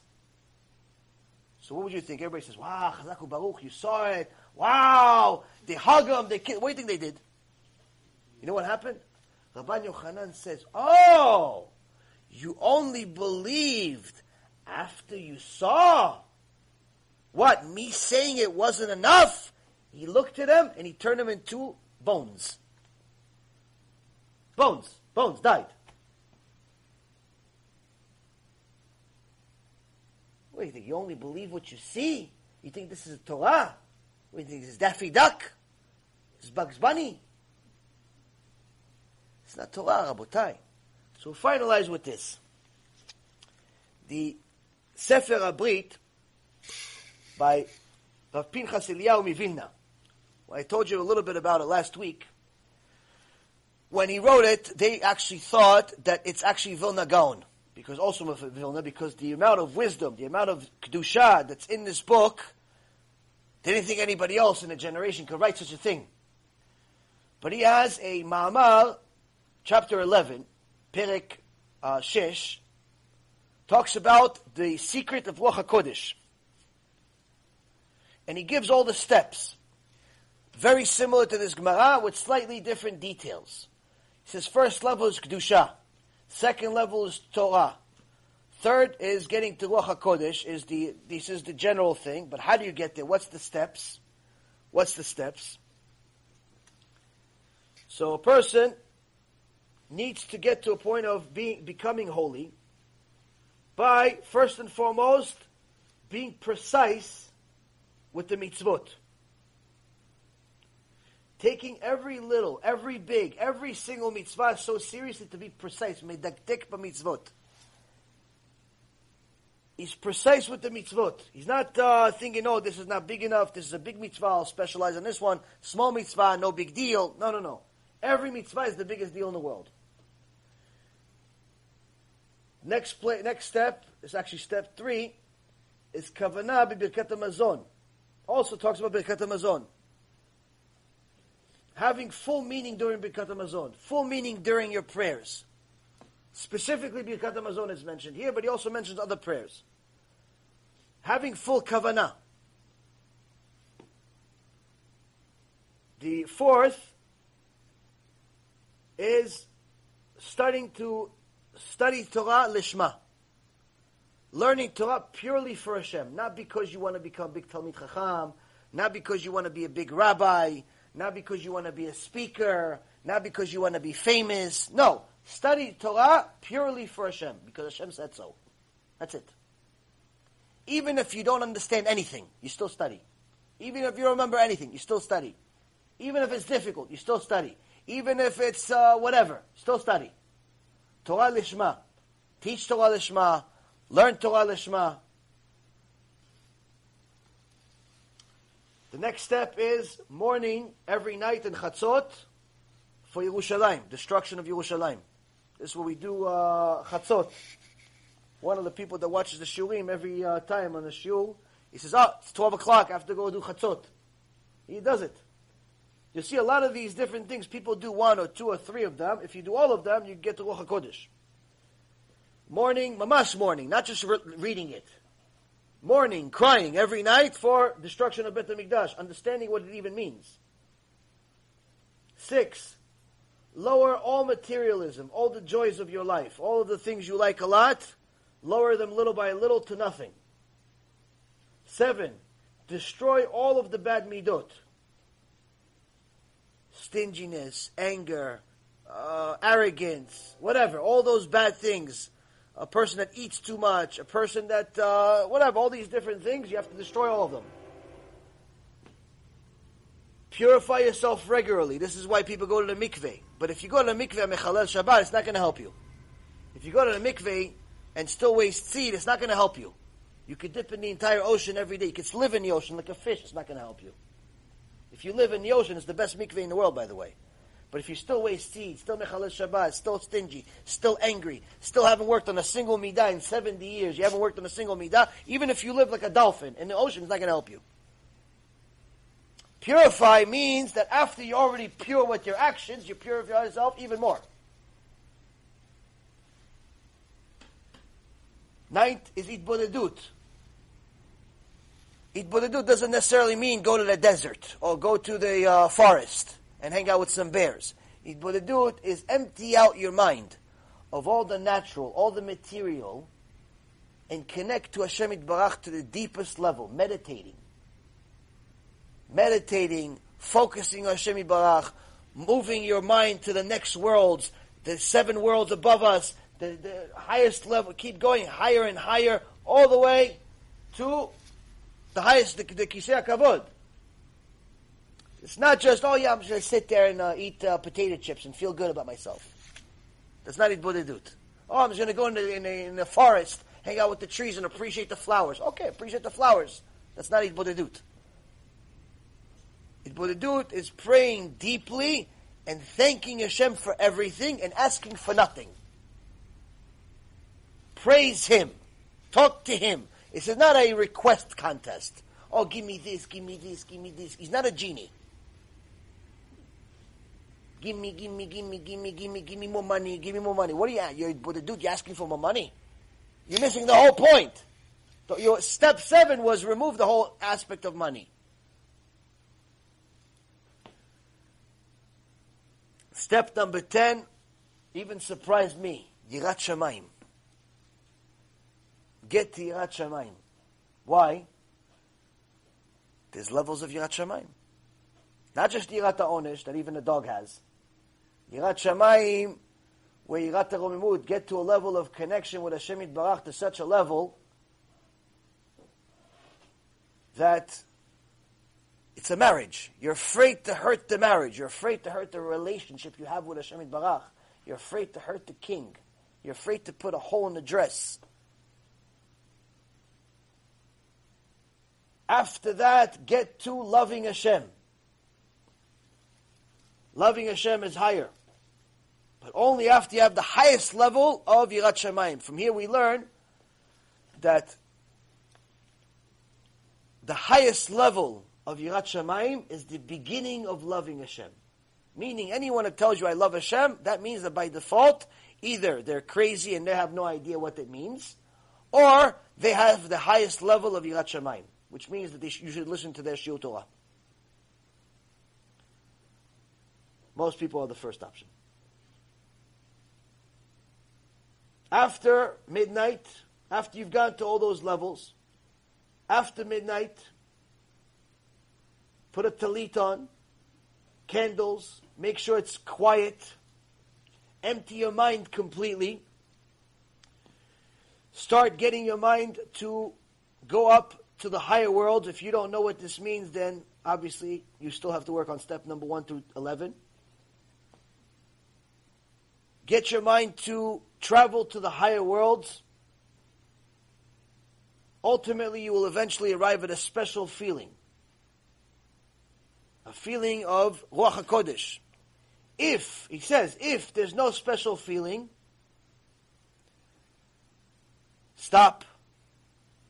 Go back to step one. Go back home, do tshuva, work specifically on your yirat shamayim and your materialism because those two things are like the last few steps that are make or break it. Meaning your, your materialism, you're still connected to material, or you still have not enough uh, yirat shamayim. After you've attained it, come back and do the whole thing again. Now he says, even if you achieve this, listen to this part. Even if you achieve this, you get this special feeling you should always know and always be concerned that this feeling could still not be Ruach HaKodesh, but instead could be from the Sitra Achra. Meaning, instead of connecting to Hashem, you connected to the Satan instead, Hashem Yerachem. Meaning it could be a fake Ruach HaKodesh. Never be, never trust yourself for a second. Why? Because for the special tzaddikim, the Satan waits for them around the corner. He doesn't just say, oh, they don't just become tzaddikim uh, just because they learn some Torah. Now, all of this, there's always a risk of the Satan getting involved. There's always a risk of the Satan ruining everything. He's always waiting. It's bigger, it's the bigger the tzaddik, the bigger the danger. That's why sometimes you'll see big tzaddikim in history fell. Big. Now, all of this, of what I just said, is not possible without step one, which we skipped. What's step one? What is step one, Rabotai? Step one, Rabotai, is completing tshuva. Destroying all of these midot that we have, meaning working on all of our midot, completing tshuva completely. There's no sin that you're making knowingly. But not only are you doing tshuva for this world, you're doing tshuva for your previous gilgulim. Now, how do you know what you did in the past? How do you know what sins you made in the past? What's most difficult for you today? It's difficult for you to be modest. That's because you were putza in the previous gilgul. It's difficult for you to keep Shabbat and so on. That's because you were lackadaisical within the previous gilgul. It's, it's difficult for you to do this, do this. That's because in the previous gilgul, that's where you messed up. Meaning you're not only doing tshuva for the obvious things you have to do tshuva, the things that you know are difficult for you here. It's for the previous gilgul. That's step one. That's step one. So you're still stuck with me for a while.